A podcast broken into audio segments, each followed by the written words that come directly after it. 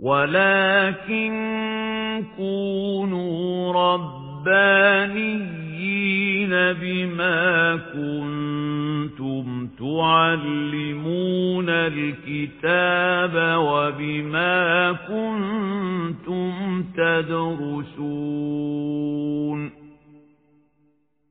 شيخ العمود وأهل العلم أحياء. دورة الوعي اللغوي مع المهندس أيمن عبد الرحيم المحاضرة الأولى. وقد انعقدت هذه المحاضرة يوم الأحد بتاريخ العاشر من سبتمبر عام 2017 من الميلاد الموافق الثامن عشر من ذي الحجة من عام 1438 من الهجرة.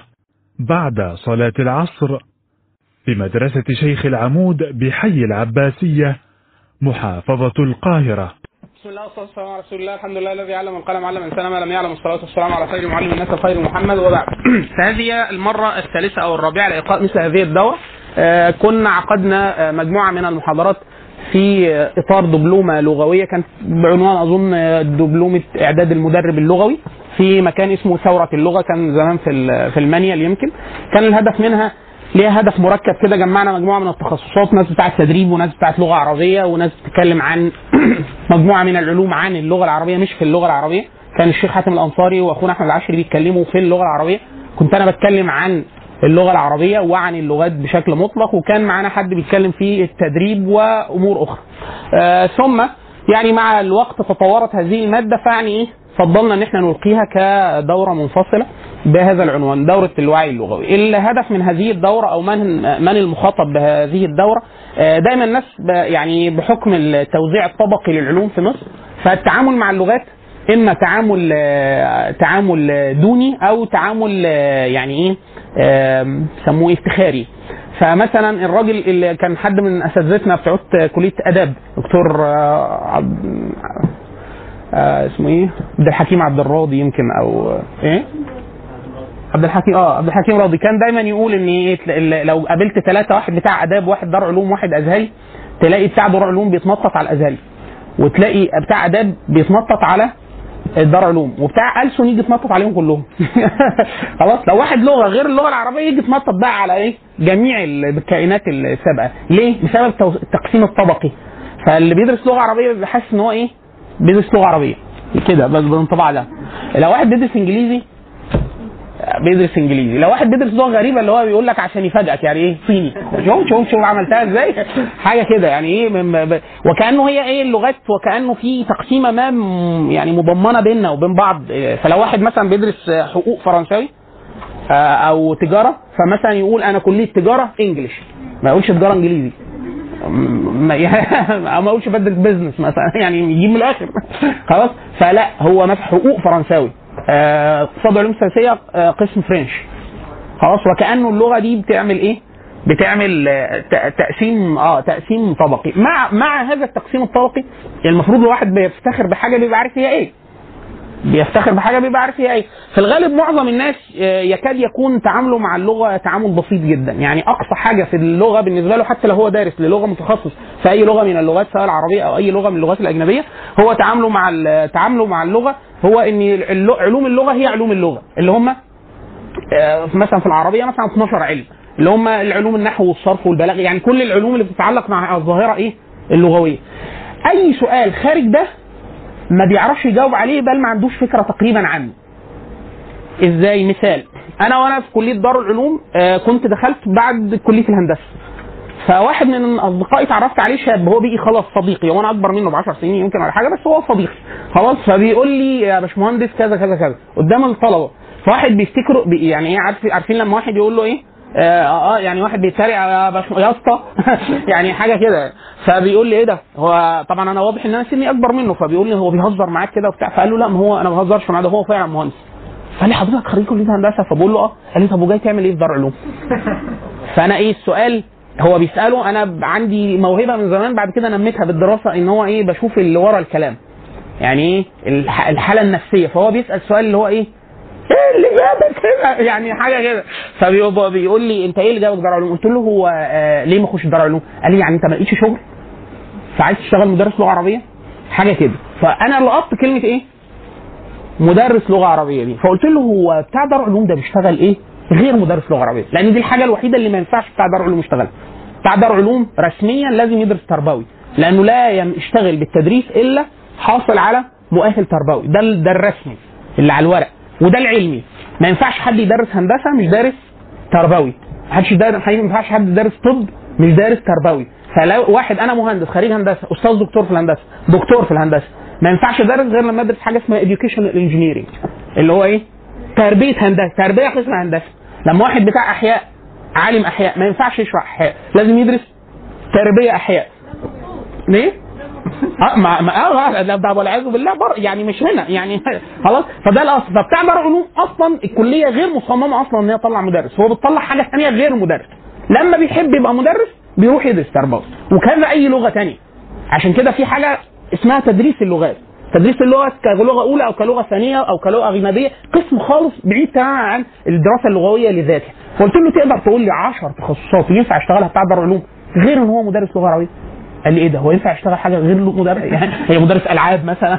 يعني حاجة فقلت له لا لا لا هو أصلا كل المهن غير اللغة العربية. فقال لي لا ما أعرفش. خلاص؟ هو ده السؤال اللي إحنا بننطلق منه اللي هو إيه هي اللغة دي عبارة عن إيه؟ هي مهنة وظيفة يعني ينفع بس لو أنا هدرس لغة أدرس بس عشان أدرسها؟ فده السؤال ده السؤال ولو هو كان لأ مش مدرس يعمل بيها إيه؟ طب اس... الأس... إحنا اخترنا طبعا مجموعة من الأسئلة. وإلا مثلا علوم اللغة المتقاطعة مع اللغة يعني ممكن توصل زي ما إحنا هنشوف يمكن ل 20 تخصص. 20 تخصص إيه؟ كلهم مش داخلين في نطاق اللغة بالاساس بمعنى أمثلة. أنا لو راجل آه مثلا آه راجل بتاع بيزنس يعني راجل خريج تجارة راجل خريج اقتصاد وعلوم سياسية راجل معايا فلوس إيه؟ اقتصاديات اللغة. أنا ك- اللغة دي ممكن أشتغل اللغة دي إزاي تبقى مشروع؟ أكسب منه رقم ضخم جدا. يعني مثلا أكبر شركات في العالم حاليا هي أكبر شركات شغ... بتعمل في اللغة. أكبر شركات في العالم أكبر فلوس في الدنيا حاليا بالناس بتتاجر في اللغة. زي مين؟ أشهر حاجة جوجل.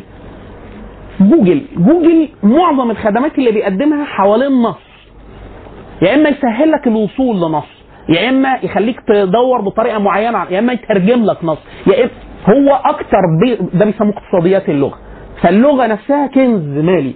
ده مساحة كبيرة جدا في التجارة العالمية. خلاص؟ فالسؤال ده محدش بيسأله. السؤال الثاني المتعلق بإيه؟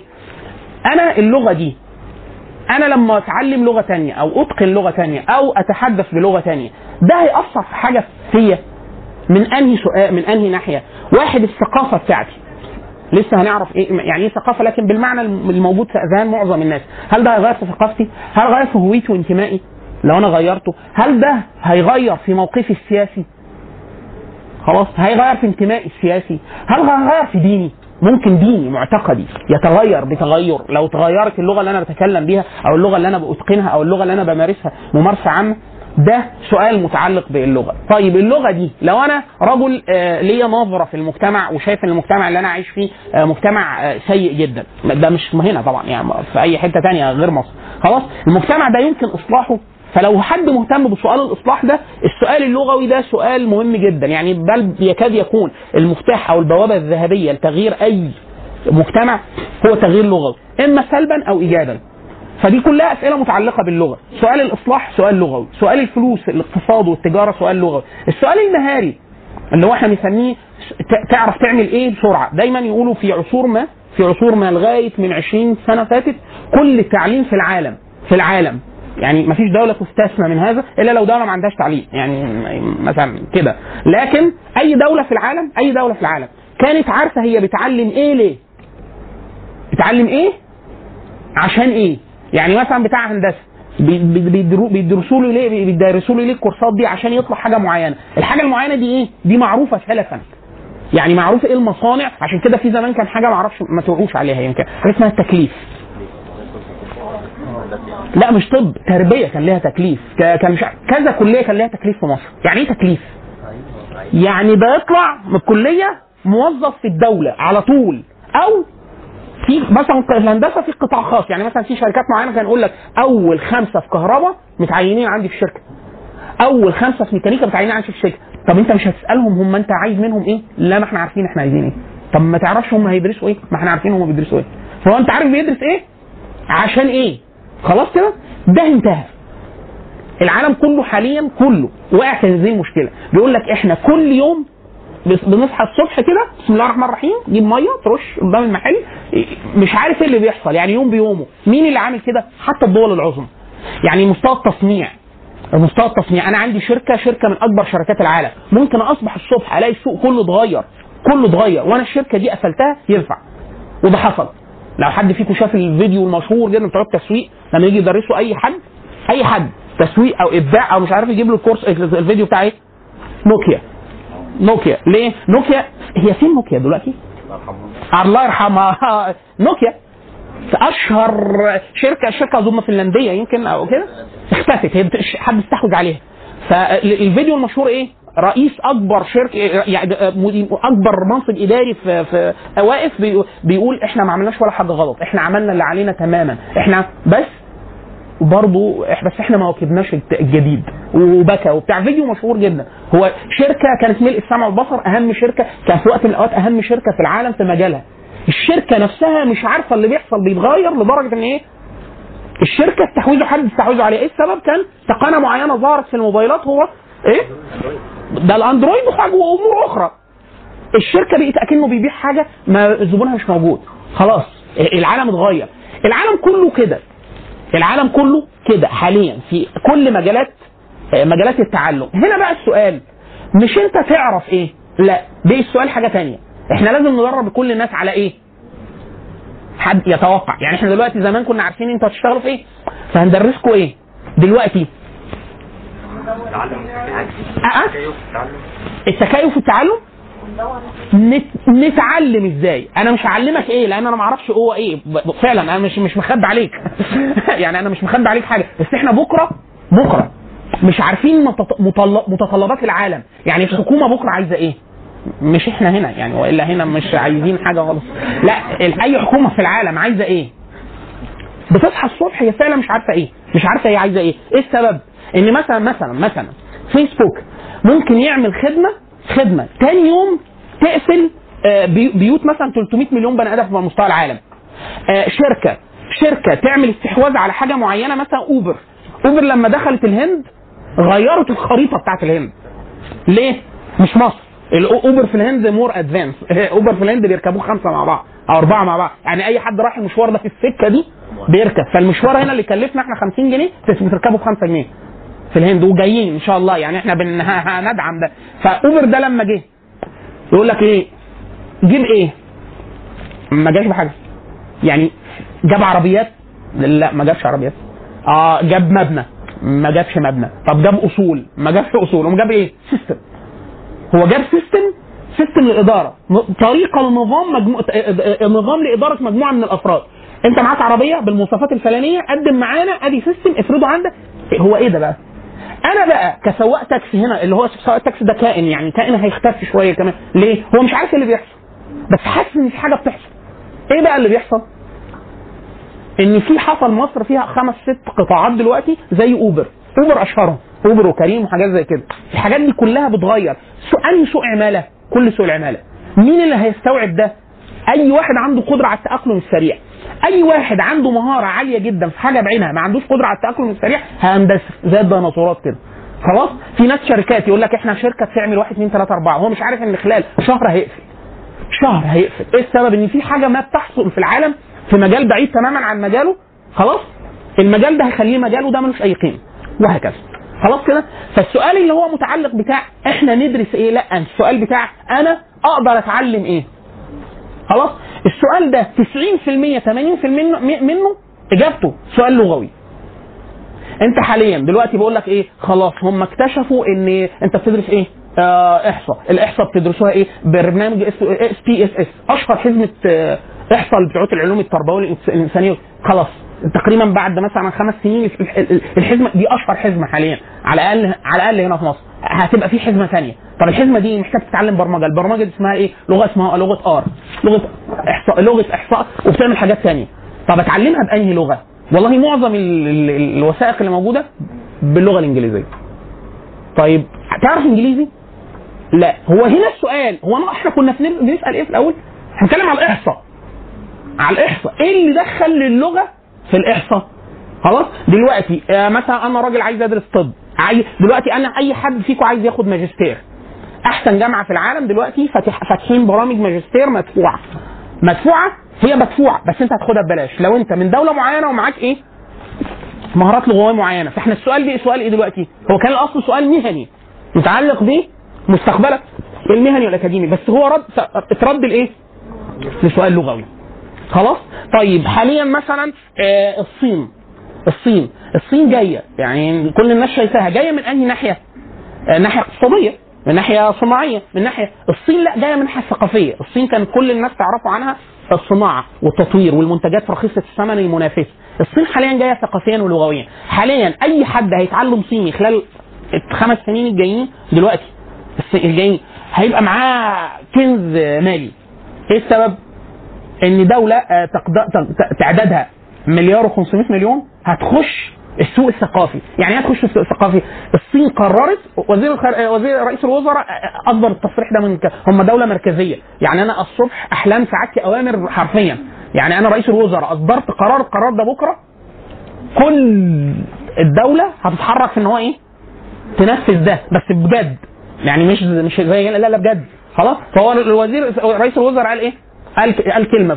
تصريح كده ضمني. قال إيه؟ قال على العالم أن يستمع لصوت الصين. بس.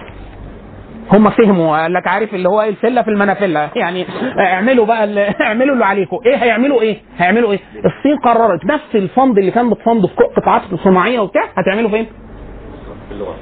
في الثقافة. إيه الثقافة بقى. إحنا هنترجم كتب لسه. أنت تعرف الصين؟ ما تعرفناش؟ أنت ما تعرفتش علينا. إحنا نترجم لك كتب. إحنا نترجم لك روايات. مين اللي هيترجم ده؟ لازم واحد يكون عارف اللغات اللي هيترجم إليها. طب فين بقى الكتب الضخمة؟ إحنا عايزين نترجم للإنجليزي فاللي يعرف صيني وإنجليزي نفد اللي يعرف خلاص يعني هما دلوقتي الناس هتقول لك إيه؟ حد يعرف صيني وإنجليزي جل. حد يعرف صيني وإسباني جل. ليه؟ إحنا هن- هنترجم الصيني هنروح لشبه القارة لقارة للقارة اللاتينية. عايزين حد إسباني. هم صينيين بس ما يعرفش يترجم من الصيني إلى.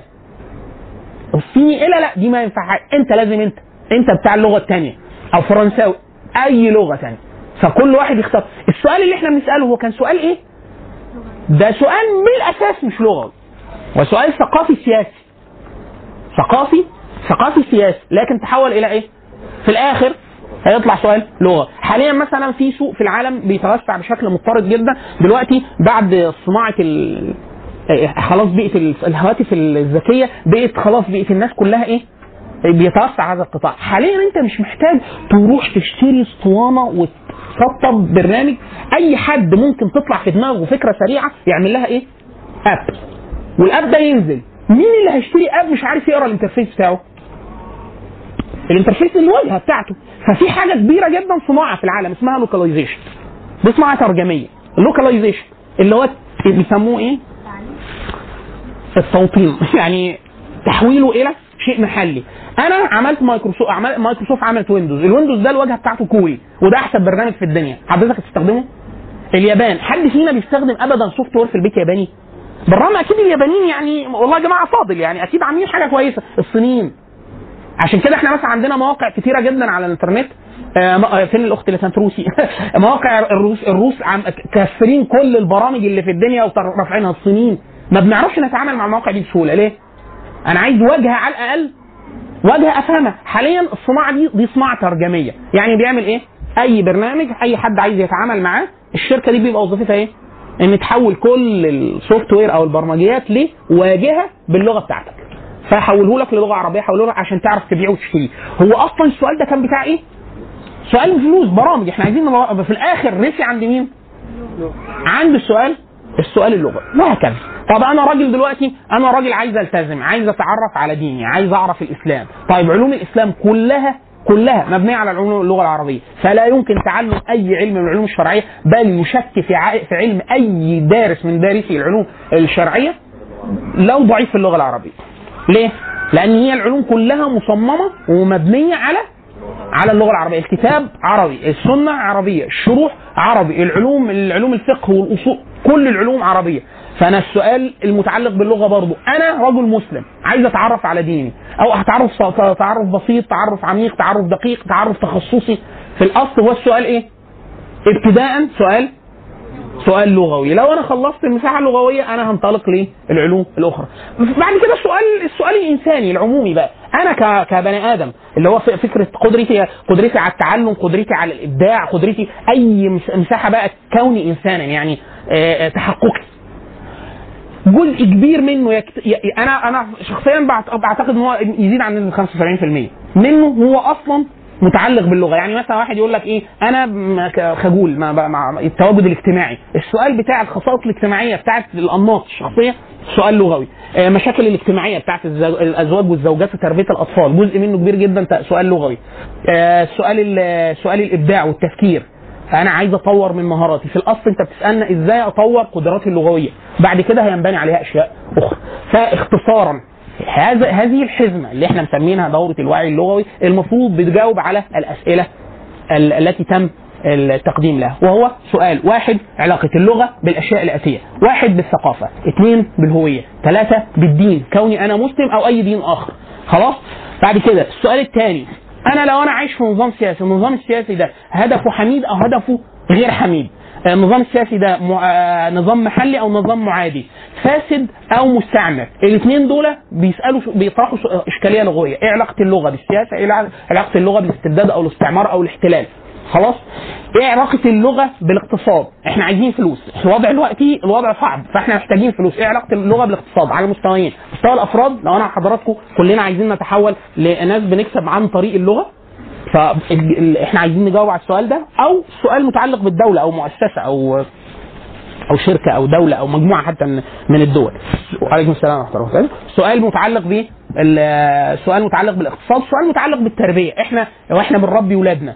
آه، دلوقتي إحنا عندنا كم مشاكل كبيرة جدا من الاضطرابات النفسية للأطفال كلها تصنيفها تصنيفها كله في دلائل التشخيص ال- في دليل التشخيص الإحصائي ال- ال- النفسي. في الآخر في دلالة لغوية. معظم الأمراض. سواء التوحد سواء ال- ال- السبرجر سواء كم أمراض ثنائي القطب كثير الكبار والصغار يرحمك الله كلها مرتبطة بتشخيصات لغوية. هو ده مبني على إن الطفل مولود كده ولا إحنا كبيئة لغوية غير سليمة أو غير صحية؟ فالسؤال بتاع التربية السؤال بتاع تربية الأطفال السؤال بتاع التنشئة السؤال بتاع التعليم متعلق باللغة. عايزين نشوف الإجابة بتاعت ده. السؤال بعد كده بتاع اللغة.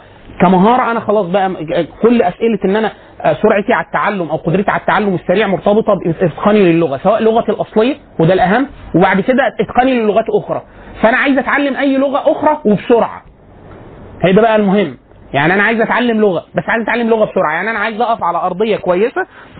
حضرتك عايز أقف على أرضية كويسة في أي لغة بس بسرعة. وده سؤال مهم جدا. ممكن ممكن تتفسحه. أيوه؟ 2 سم 2 مللي كمان 3 كده هيسعنا فارين في الآخر يعني. خلاص كده يا أخوانا؟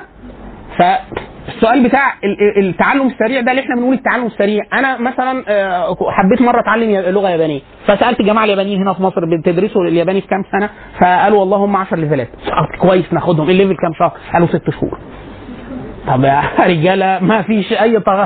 طب ماشي بعد الخمس سنين خلاص آه، خمس سنين. آه، كم واحد في العالم بيتكلم اللغة دي؟ 120 مليون بني آدم. طب ما أتعلم فيه وأخد فوق ده أخد فوق ال package مليار هدية. يعني أخد مليار و300 مليون واحد هدية فوق ال package دي. طيب بعد ما أتعلم الخمس الخمس سنين دول هبقى قدرتي على الإتقان إيه؟ آه، متوسط عالي اللي هو B2 يعني بعد الشقة بعد شقة عمري. خلاص. في ناس تانية مثلا ال- الجماعة الالمان يقول لك تبقى بي 2 في ثلاث شهور ونص. ثلاث شهور ونص. 2 مدرسة هنا في مصر ممكن أقول لكم عليها. مدى في الآخر في المحاضرات بتاعت اللي هو اللغة كمهاره إزاي اتعلمها بسرعة وفين؟ ده مهم جدا. صيني. عايز شوف اتشقلب ست شهور عايز أبقى بي 2 في الصيني. ينفع؟ ينفع. فين؟ هنشوف. وهكذا. فاللغة كمهارة دي حاجة مهمة جدا. أهم من ده كله مفيش مش هتفلح في أي لغة من اللغات إلا لو أنت متقن للغتك الأصلية. فأنا عايز أتعلم اللغة العربية برضو. اللغة العربية بسرعة. لأن إحنا يعني إيه اللي هو بيسميه برنامج تعريب العرب.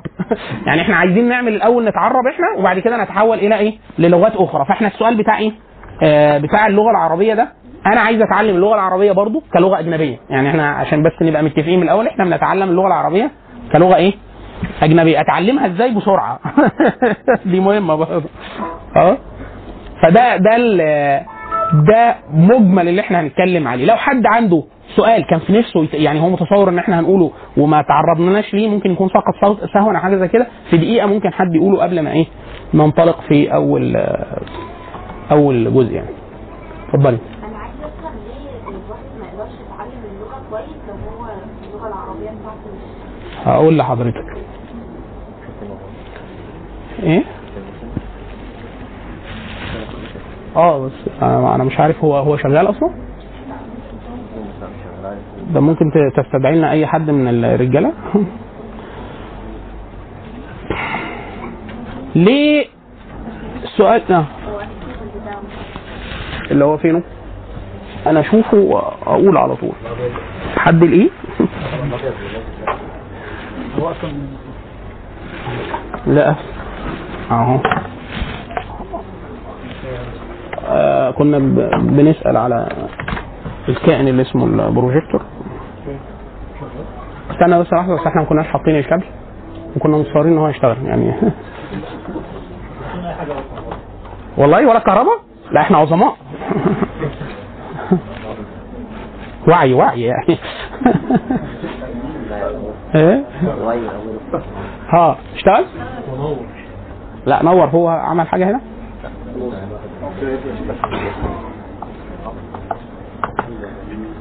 ماشي. السؤال بتاع الأستاذة بتقول إحنا هو ليه ليه في فرضية كده بتقول إن أنا مش هقدر أشتغل بسرعة في أي لغة؟ بل أنا بزعم إن هو مش بسرعة لأ يعني أي واحد متقن لأي لغة أو بيدعي إن هو درس أي لغة أجنبية غير لغة الأم.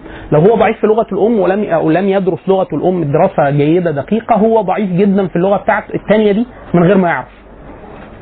من غير ما يعرف. إيه السبب؟ إيه السبب؟ إن أنا وأنا بتعلم أي لغة بتعلم إيه؟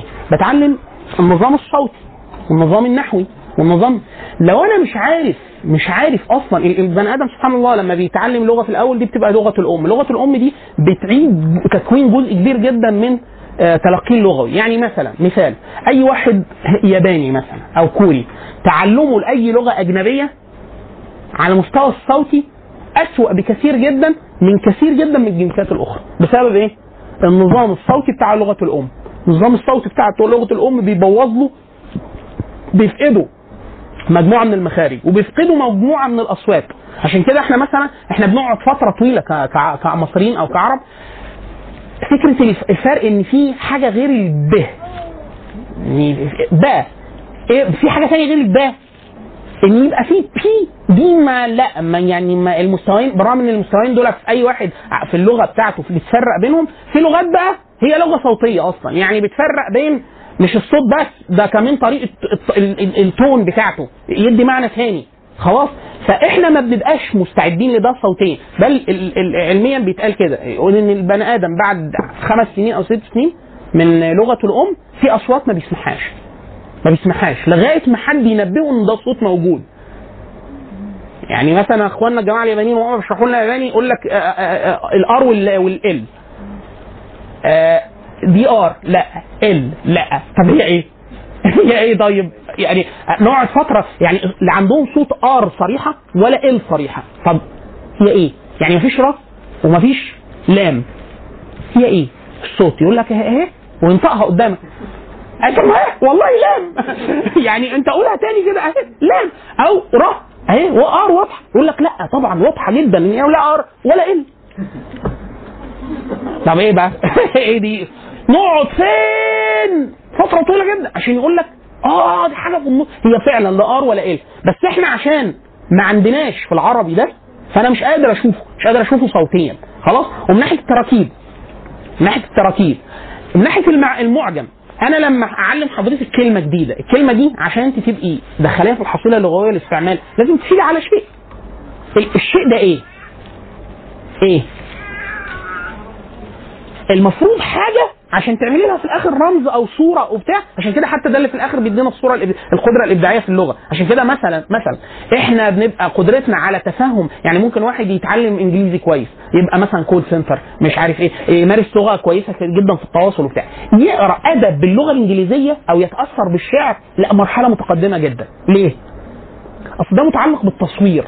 التصوير اللي هو إيه جوهر اللغة الأدبية. إن أنا بقول صورة. صورة في الآخر الكلام بيتحول لصوره فعشان انت تحوله لصوره ده معناه ان انت وصلت ان الحصيلة اللغوية تعرف تعمل منها ده. مش مجرد حاجة إيه؟ مجرد تواصل وبس. خلاص؟ فانا لازم احيل على حاجة إيه؟ حاجة أولية. الحاجة الأولية دي هي لغة الأم. فأنا لو ما عنديش إتقان للغة الأم عشان كده مثلا ده بيبان إمتى؟ لو حد فيكم جرب يدرس ترجمة. وإحنا بندرس ترجمة؟ انت بتبقي مثلا قلتي درست روسي. الروسي بتبقى فاهمة النص الروسي. خلاص؟ طيب عايزين ترجمه للعربي بقى يتقال إيه؟ يطلع بقى كلام سيبويه لو شافوا الراجل جاله تسلخات في قبره. ليه؟ اللي هو إيه ده؟ ما فيش العرب ما بتقولش كده. يا رأي أستاذنا الدكتور عبد الرحمن الشناوي كان امتحنا في دار علوم شفوي فجه طالب قال له أبيات شعر. فالبيت الابيات ركيكة والواد بينطق غلط كل حاجة غلط. فهو كان هو كان يعني هو مش الدكتور المناقش ده في دكتور بيسأل والدكتور يعني مساعد. فهو إيه- إيه- ودنه بجرح عارفين لما واحد يكون شاعر وأديب وبتاع وحد يسمع كلام مثلا إيه م- أغنية مثلا بتاعه تكاتك ولا حاجة ودنه بتتجرح قال له إيه يا ابني ده؟ مين اللي قال الشعر ده؟ هو عايز يكلمه وإحنا في ثالثه مثلا فالمفروض ناس كتيرة مين اللي قال قال له المتنبي قال له لا يا ابني المتنبي ما قالش الكلام ده ابدا يعني الكلام لا لا خالص فنفس الحكاية إحنا بتبان انت إيه كانت في. في وإحنا بندرس ترجمة أنا كنت بدر... بناخد دبلوم الترجمة فأنا اللغة الإنجليزية بتاعتي ضعيفة اللغة العربية كويسة مش مش قوية لا كويسة معقولة يعني. خلاص؟ فاحنا جايين نترجم. أنا أي حاجة من إنجليزي العربي لا حلوة. ده كويسة تعالى أقول لك. فيطلع الكلام إيه؟ اما كنا من دبلوم ترجمة إعلامية وأدبية. فالنص بتترجم نصوص أدبية. فأنا بفهم النص الأدبي الإنجليزي وبحوله لصوره بالعربي ممتاز. خلاص لدرجة مرة الم- ال- ال- ال- المعيدة اللي كانت بتدرس لنا مدية قطعة شعر بالإنجليزي. فانا م- كعادتي بعمل واجب متأخر فجيت اعمله مستعجل ما قريتش السؤال. ما قريتش أصلا هي عايزة إيه. قطعه شعر عايزة إيه. قصيده صغيرة كده ست ابيات ساعة. رحت مترجمها. وأنا بترجمها طلع الكلام إيه؟ يعني يعني على حلو. فرحت إيه؟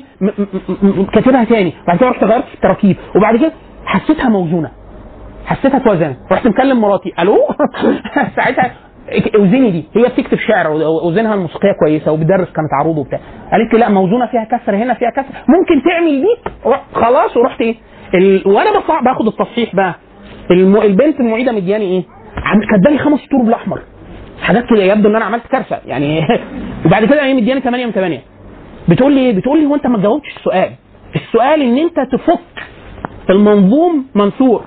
يعني تكتبه نثر تقول لي الشاعر كان بيقول بيه إيه؟ انت عملت الصعبة. يعني طالع موزون شعر شعر بالعربي.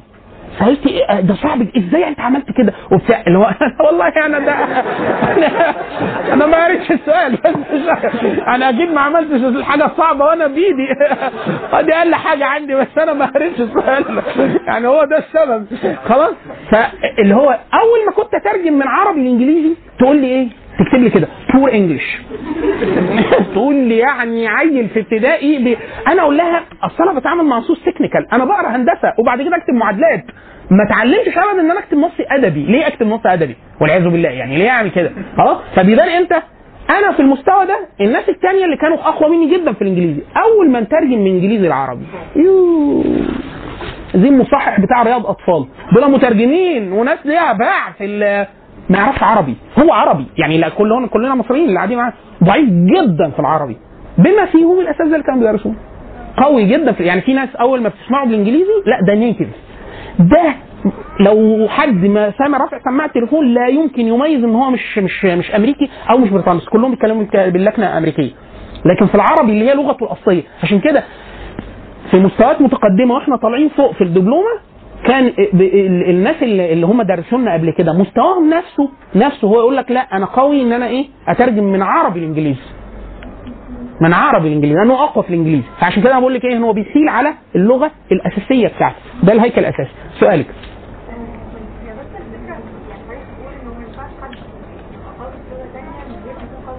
بقدر قوته في ده يبقى قوته في ده هو يعني أنا شفت نماذج كتيره جدا قوي هتقولي لي قوي في اللغة الثانية كده يعني اللي هو بيكلم أهلها. صح كده؟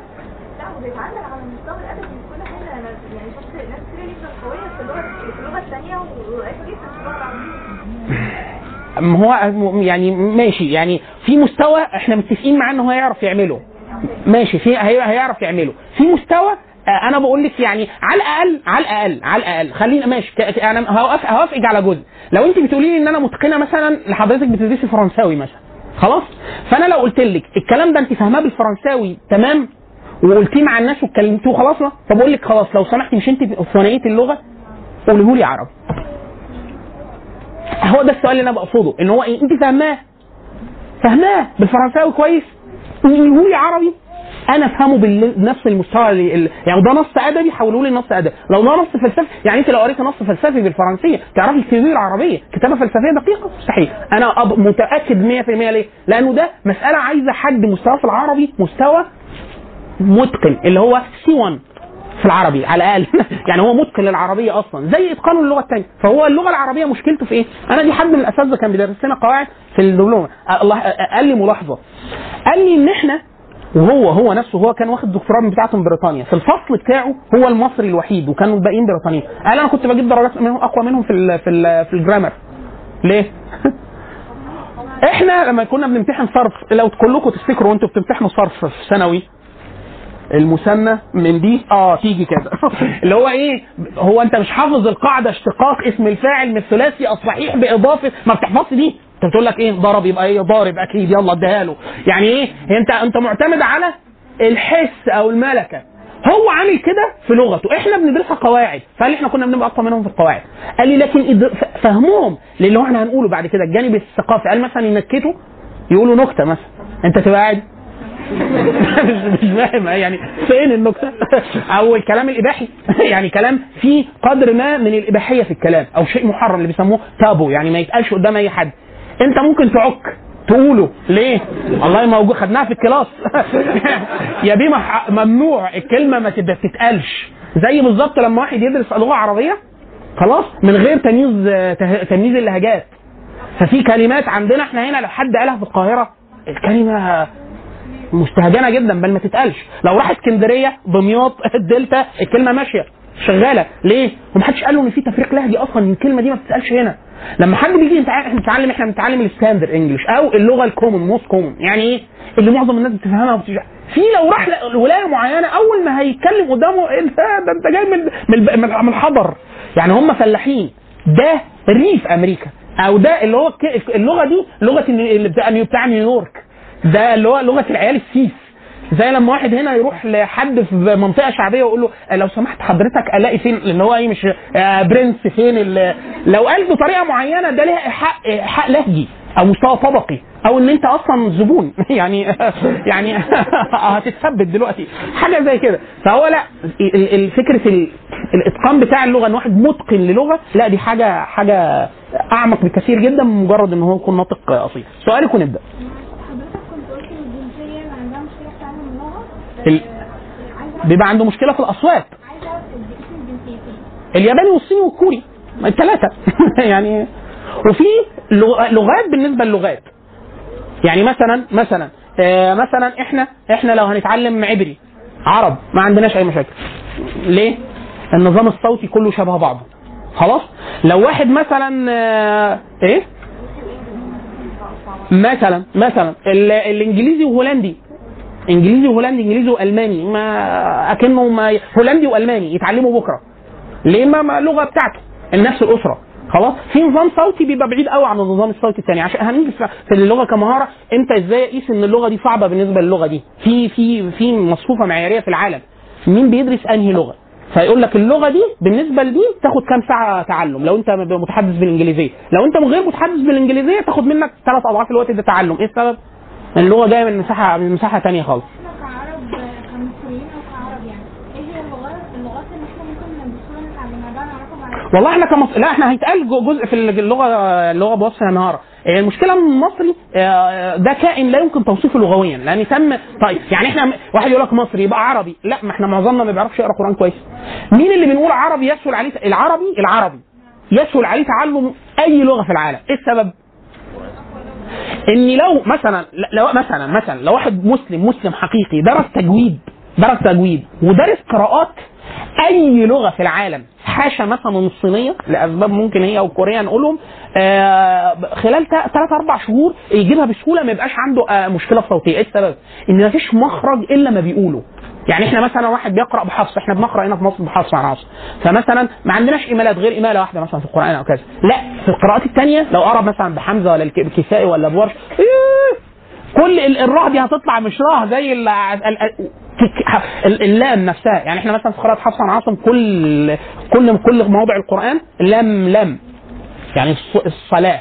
لام لام مرققه في ورش عنده التغليظ الصلاة.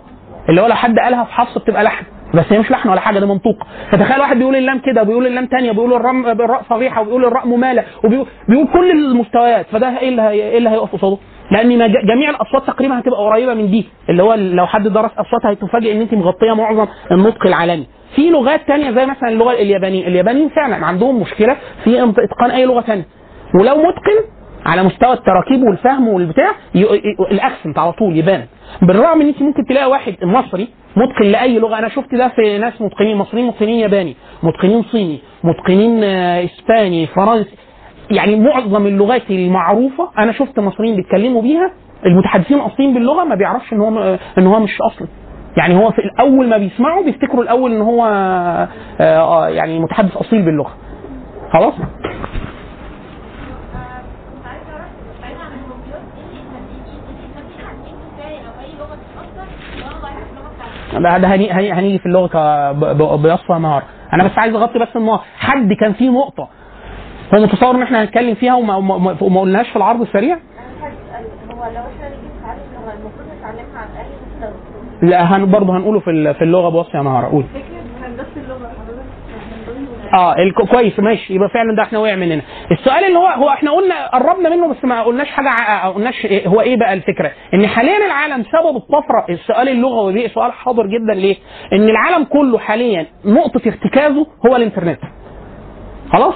شبكة الإنترنت هي أصلا أصلا شبكة تواصل لغوي.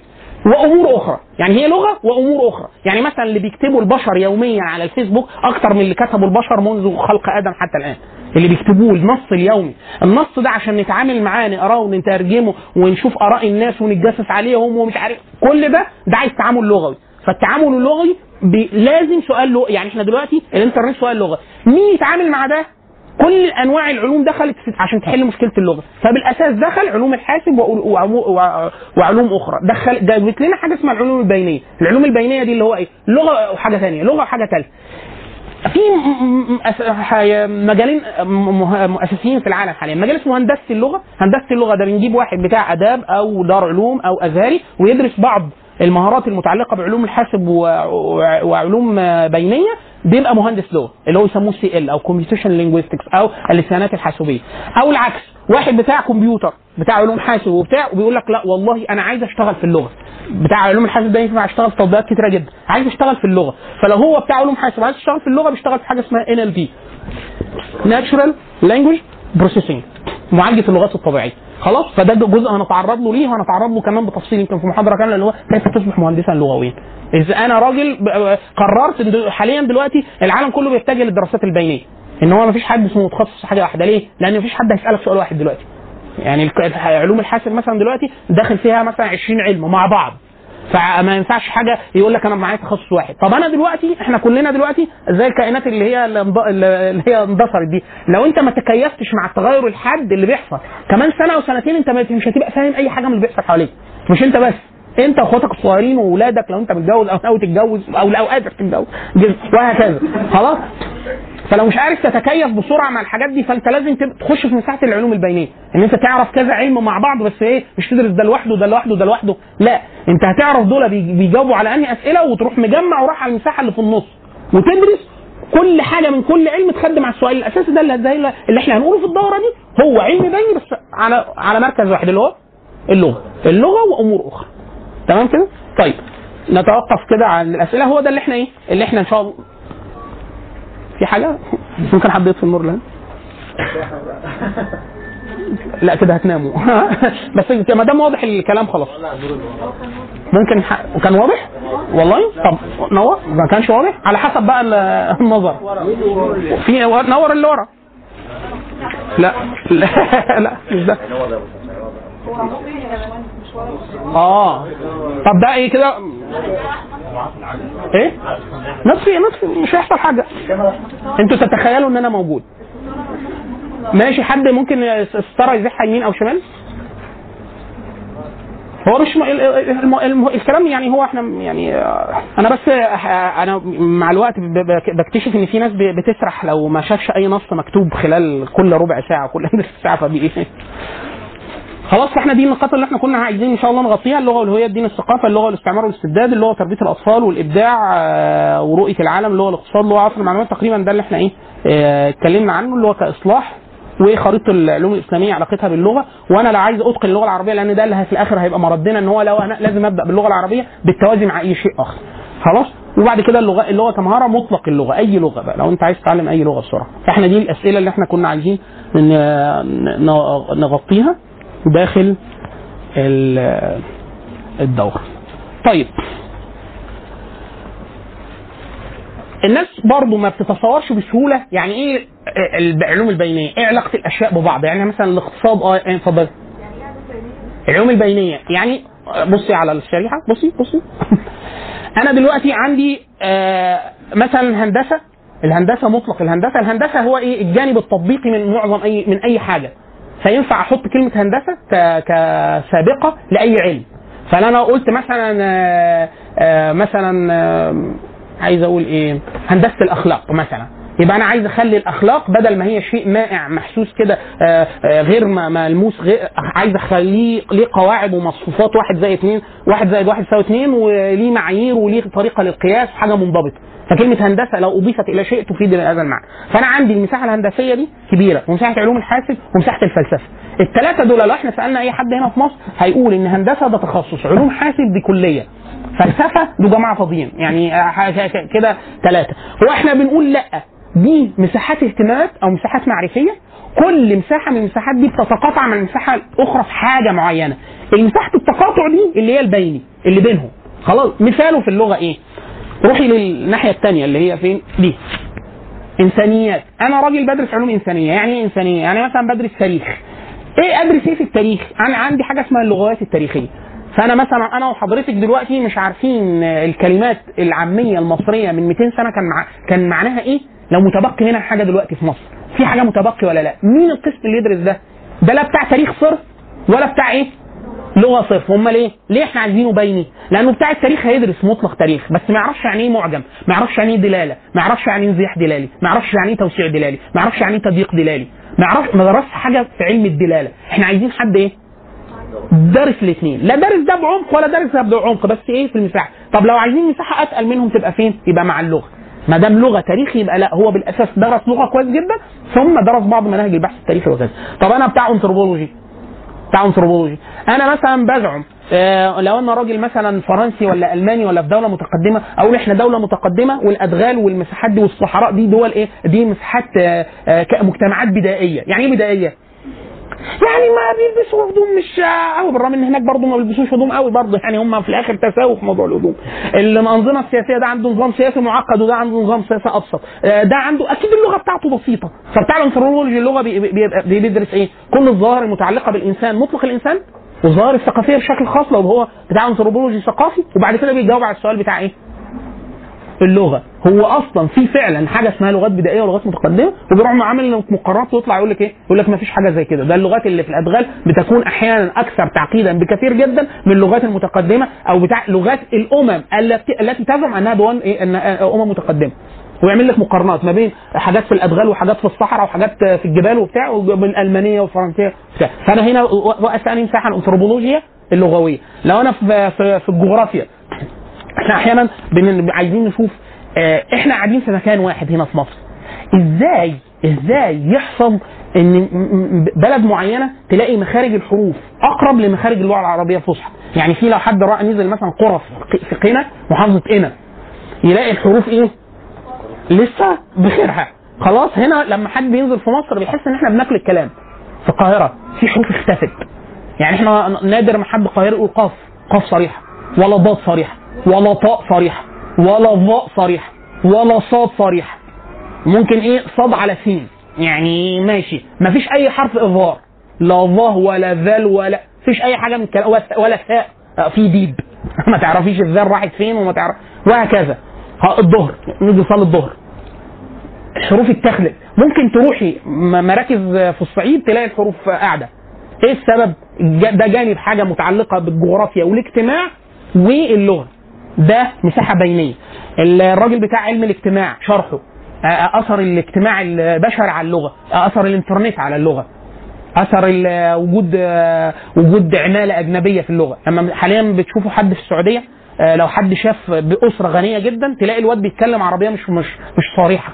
إيه السبب؟ يعني بيتكلم على فلبيني على هندي. إيه بسبب المربيات والعمالة.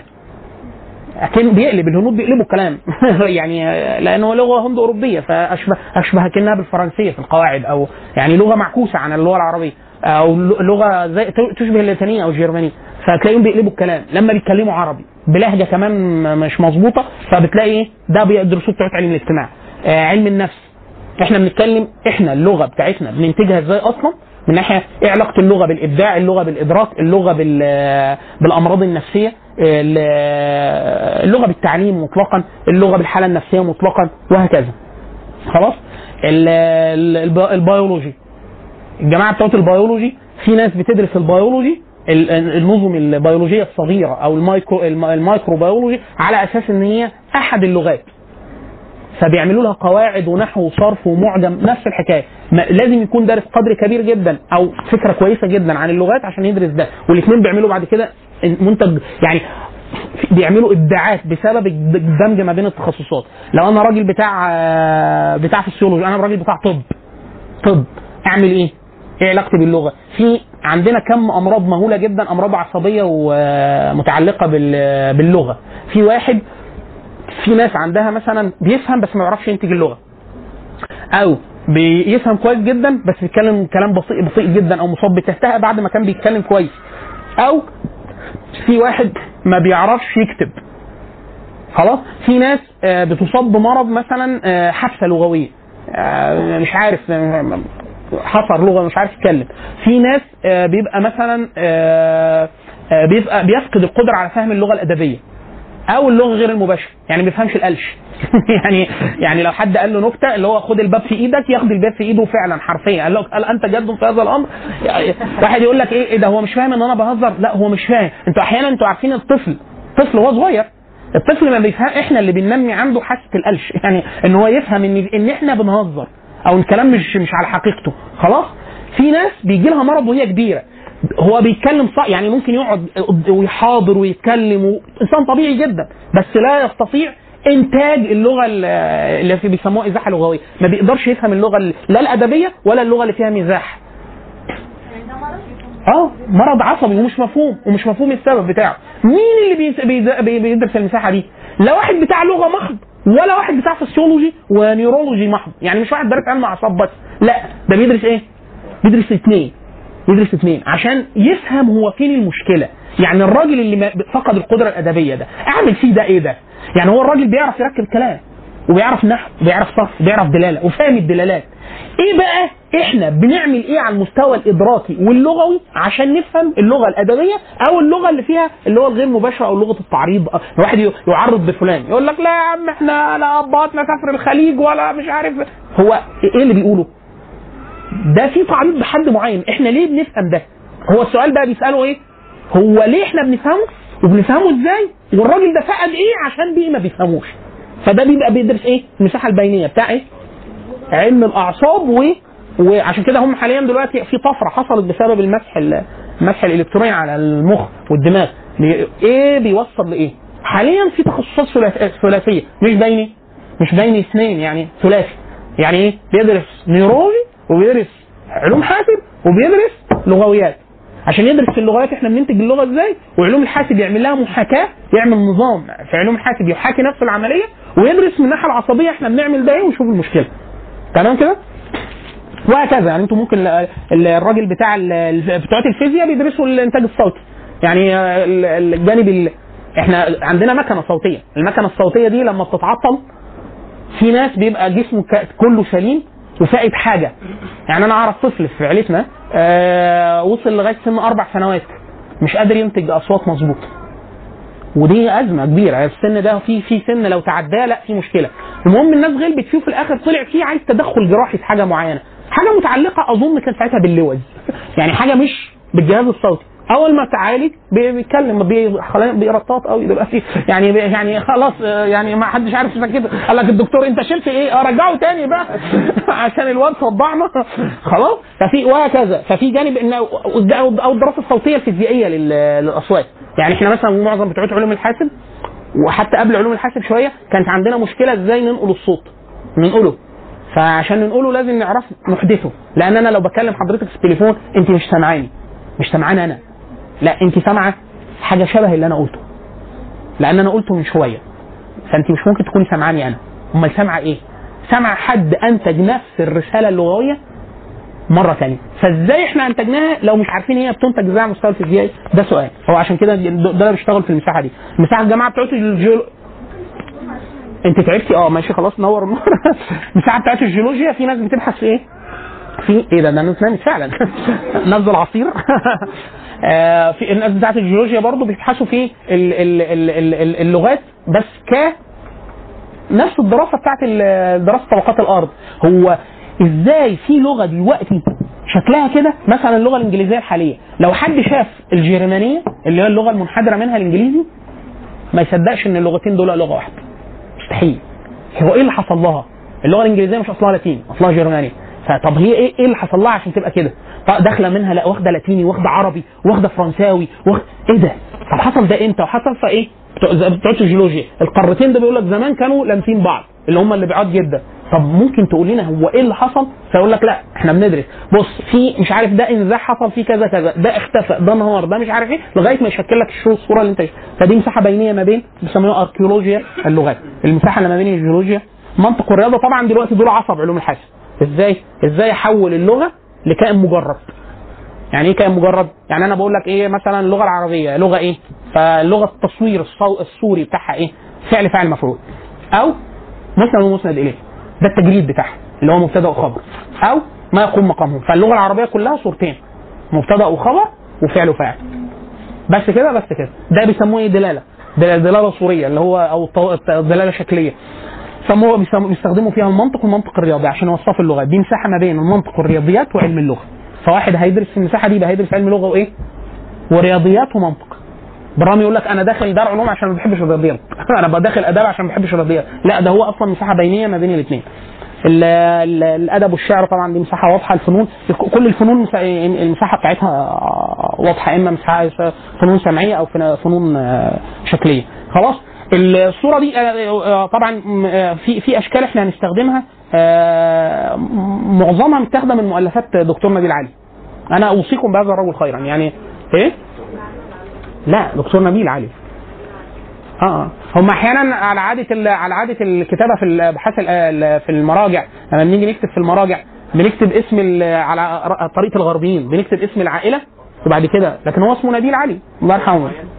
دكتور نبيل علي ليه؟ ست عناوين مشهورة. يكاد يكون هم دول ست كتب العناوين الأساسية اللي كتبهم. لكن لو إحنا في الجانب اللي إحنا بنتكلم فيه أنا طبعا أوصي أي حد عنده نهم بالقراءة يقرأ المؤلفات كلها. إيه هم؟ جدا. ما أنا هقول لك هقول لك إيه سبب الصعوبة. آه هو كاتب العرب وعصر المعلومات. طبعة عالم معرفة الكويت الثقافة العربية عصر المعلومات.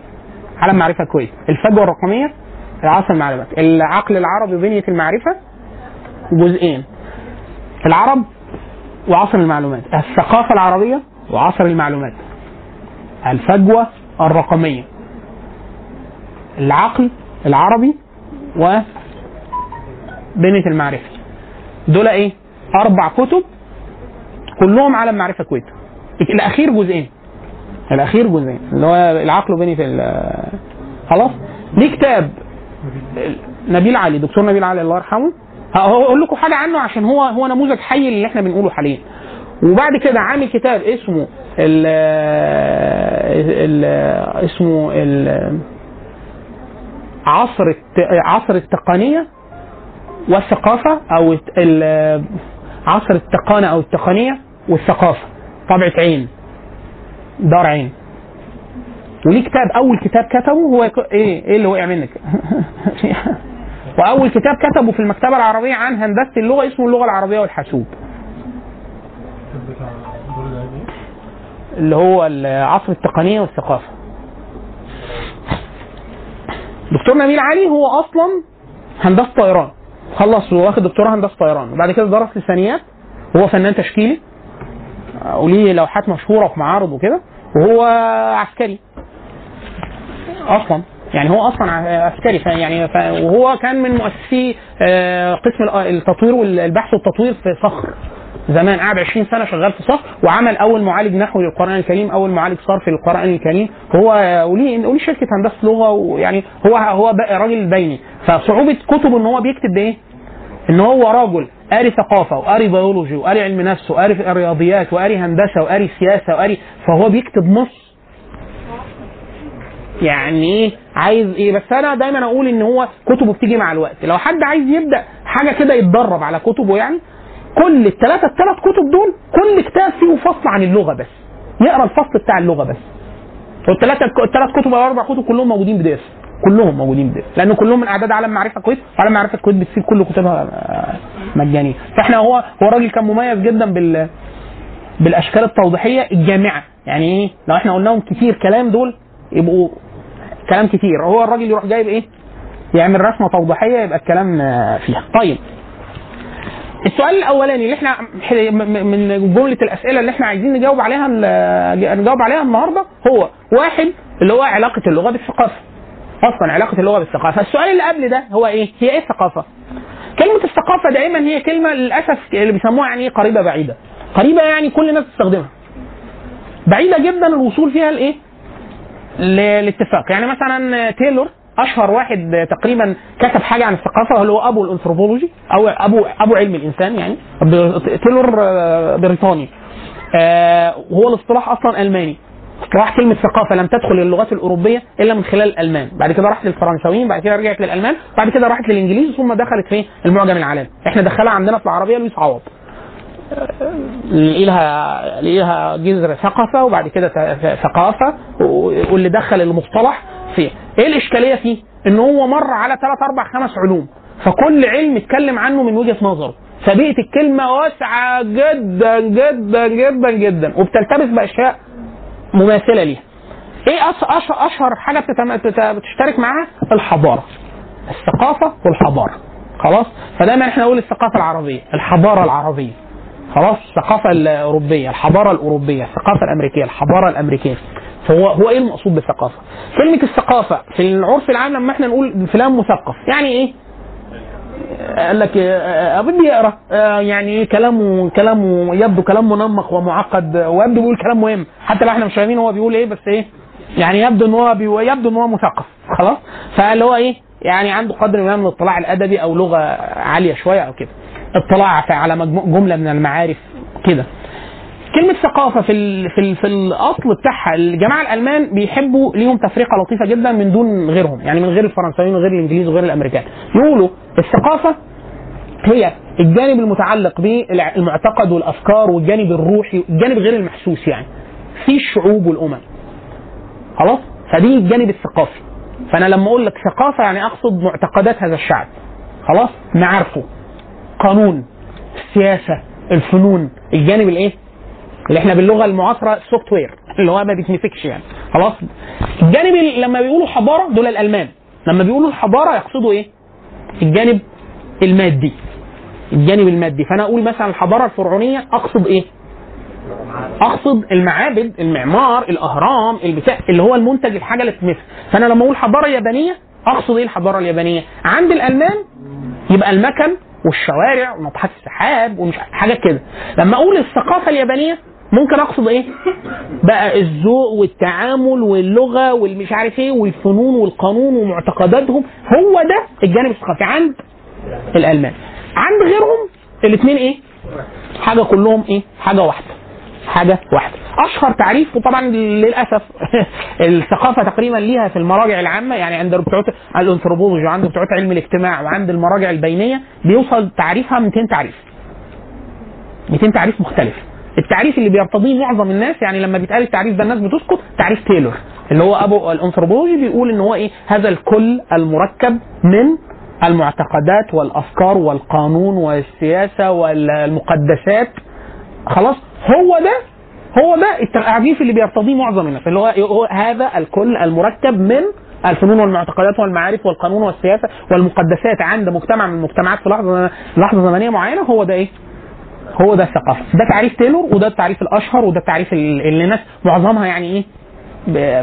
هو ليه كتاب مشهور جدا هو اللي قال فيه التعريف ناقش كل التعريفات الثانية وصك هذا التعريف ومعظم الناس بترتضيه آه وهذا الكتاب وان كان قديم جدا بتاع تايلور لكن حتى الآن يعتبر مرجع آه، آه، أساسي عند بتوع الانثروبولوجي اسمه الثقافة البدائية كان المرجع بتاع الانثروبولوجي أصلا. بهذا العنوان الثقافة البدائية قولي سؤالك إيه؟ لا هنشوف دلوقتي ما جاي السؤال اللي بعد كده هو إيه الهوية هو كلمة المثقف يبقى إيه يعني؟ لا هنا عندنا إحنا هنا في لو انت بتقول لحد كلمة مثقف لا ما بنقصدش دي كده الثقافة.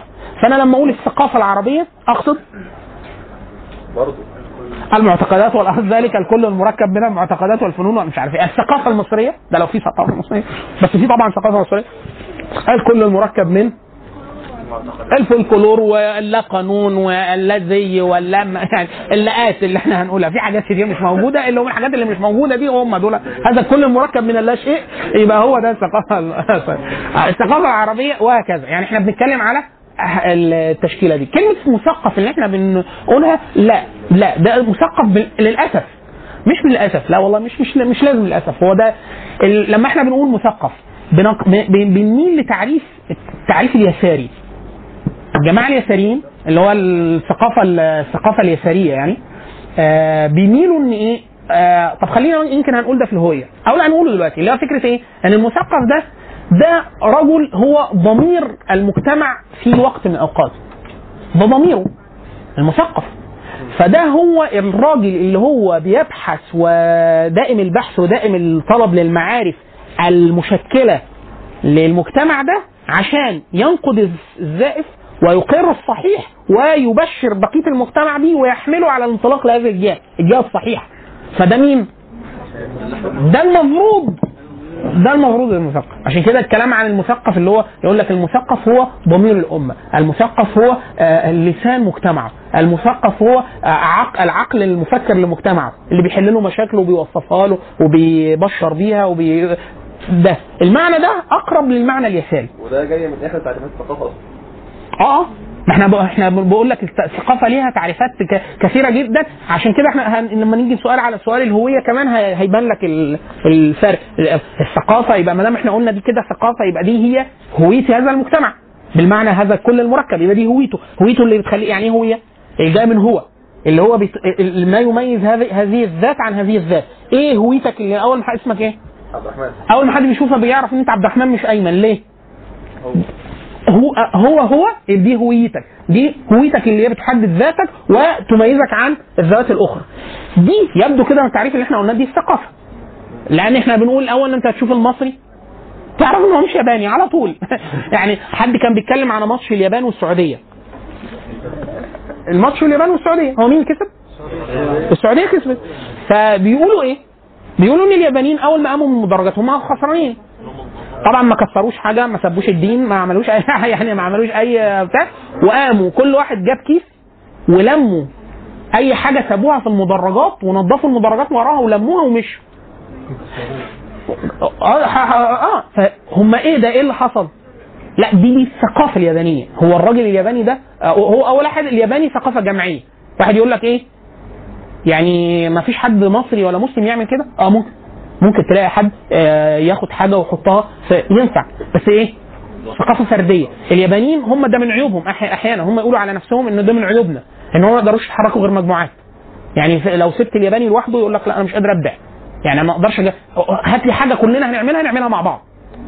فهم جزء من مزاياهم وعيوبهم بقى إن هم أول ما اتحركوا كل الناس جزء من ثق- إحنا كل واحد إحنا مجموعة واحدة فإحنا لازم نسيب مكان نظيف لازم نسيب انطباع حسن حتى ده هو عاجبه مش عاجبه هو نفسه يعمل عكس كده لازم يعمل كده. خلاص فدي الثقافة إيه؟ اليابانية. طبعا المدرجات السعودية ما أعرفش عملوا إيه ضربوا شماريخ مثلا انبهجوا وبتاع لكن ده دي حاجة وده حاجة. فأقدر أقول إن دي هويه اليابانيين وهويه بس هنشوف لأنه برضو كلمة هوية دي إيه؟ فأنا لما أجي أتكلم عن برضو الرسمة دي متجمة من من آه، كتاب الثقافة العربية عصر المعلومات الدكتور نبيل علي. برضو؟ إيه في حاجة؟ آه ممكن اطفلهم النور لقطة؟ أيوه.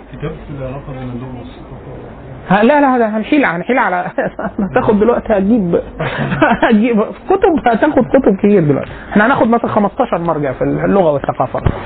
الهويه أصل ده أعقد حاجة. على فكرة أعقد حاجة لأنه ده مستوى فلسفي. أي حاجة تانية بعد كده سهلة الإدراك. خلاص شايفين؟ آه ولع النور. إيه؟ آه ممكن تاخد الشرايح. أنا دايما أقول لو حد معاه فلاش من دلوقتي يا ريت حد لو هيعمل لنا الشباب بتوع شوف العمود لو حد يتبرع لنا يعمل لنا مجموعة.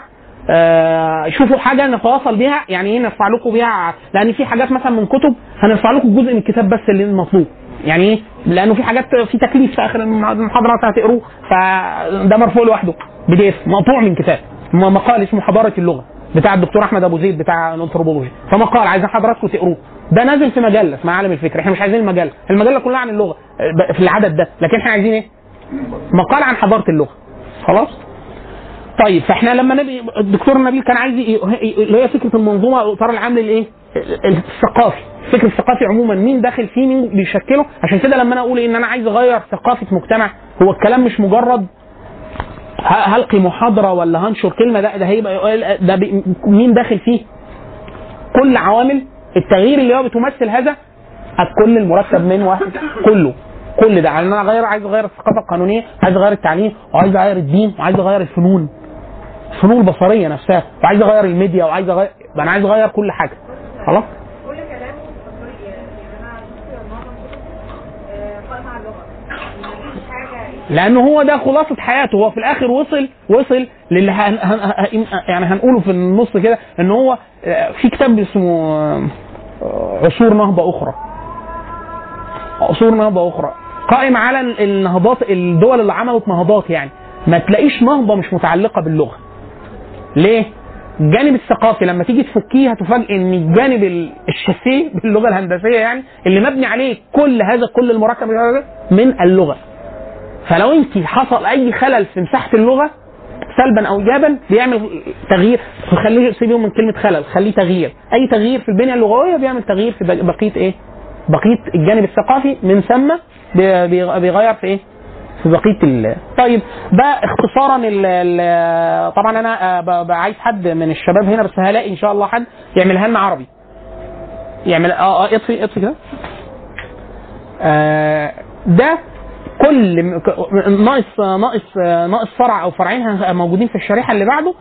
كل علاقة اللغة كل قسم موجود في دايرة من الدوائر دي يا اخوانا له اسم أو له قسم دراسي في الجامعات الغربية. ليه بقول الجامعات الغربية؟ لأنه مش كل الجامعات عندنا آه، فيها بتدرس ده. يعني مثلا مثال computer science أول حاجة فوق. computer science ده علوم حاسب. فين المساحة المتقاطع مع اللغة فيها؟ ال computational linguistics اللي هو اللسان- اللسانيات الحاسوبية. ال AI ال artificial intelligence الذكاء الاصطناعي. فين المساحة المتقاطع فيها؟ ال NLP اللي هو ال natural language processing أو معالجة اللغات الطبيعية. السايكولوجي فين المساحة المتقاطع في كذا حاجة؟ في علم نفس علم نفس اللغوي ال- وفي عل- آه، وفي علاج التخاطب واللغة وفقدان اللغة وكل الاضطرابات اللغوية. ده داخل في العلاج اللغوي أحيانا في التحليل نفسه. التحليل. التحليل اللغوي في مدرسة كاملة في التحليل النفسي بتاع جاك لاكان كلها قائمة على التحليل اللغوي اللي انت بتقوله عن نفسك عشان افهم اللاوعي واللاشعور بتاعك. كله قائم مدرسة لغوية. هو من تحت فرويد بس ليه آه، جانب ال- ال genetics زي ما إحنا قلنا الج- الجانب بتاع علم اللغة التطوري. ال clinical science ده اللي هو إحنا قلنا زي اللي هو بقول العلاج العلاج اللغوي. ال- الطب والبيولوجي المساحة المتقاطعة في ال- ال- ال neurolinguistics أو اللي هو علم اللغة علم اللغة العصبي. ال forens- ال forensic linguistics ده يعتبر من أغرب ال- اللغات البينية. ده لو حد هنا بيدرس قانون أو حاجة أظن مش ممكن يكون سمع عنه قبل كده. علم اللغة الجنائي. اللي هو إيه؟ عندنا كم وسائل لغويه لاثبات الجرائم. أنت عملت الجريمة دي ولا مش أنت؟ فايه علاقة علم اللغة؟ فواحد يقول لك أنا سمعته وهو بيكلمه. طيب اسمع ثلاث أربع رسائل لو صوتية مسجلة وقول لنا فين الصوت اللي سمعته. زيه. عايزين حد لغوي يثبت إن الخطاب ده اللي مكتوب ده نفس أسلوب الخطاب ده. واحد يقول لك أصل هو مات منتحر. أو مات عادي. فلو مات عادي لو مات عادي هياخدوا التأمين. لو مات منتحر مش هياخدوا التأمين. فالرسالة دي هو اللي كاتبها ولا لا؟ عايزين واحد بتاع تحليل خطاب وأسلوب يقول إن الرسالة دي اللي كاتبها فلان مش فلان. وهكذا. فالفورنسيك ده اللي هو علم اللغة القضائي أو علم اللغة الجنائي هو علم يعتبر حديث جدا من آخر التسعينات أو منتصف التسعينات بدأ يظهر ومؤلف فيه كتب آه لطيفة جدا. اتفضل. اتفضلي.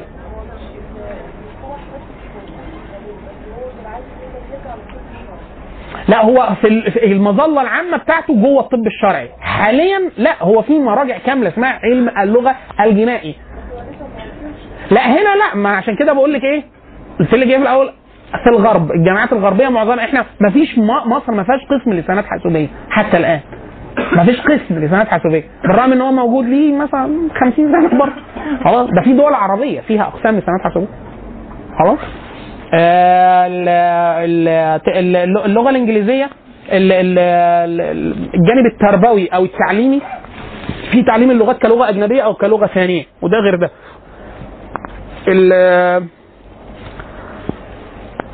كده الأسلوبية والقواعد بعد كده ال- ال- الدراسات التاريخية زي ما إحنا قلنا علم اللغة التاريخي ال- الأنثروبولوجي البحث الميداني اللغوي أو الانثروبولوجيا الأنثروبولوجي الثقافي علم اللغة الاجتماعي فلسفة اللغة ده طبعا يعتبر أهم وأعقد حاجة فيهم هي بل الاساس لكل دول فلسفة اللغة. آه، ده متقاطع ما بين الفلسفة واللغة. ال- ال- ال- الرياضيات مع اللغة بيدونا المنطق بكل تجلياته. طبعا عندنا نظريات منطقية كثيرة جدا. وخلاص نرجع لل computer science. طيب ال- القسم اللي مش موجود هنا موجود في الشريحة اللي بعده هتلاقوه فين؟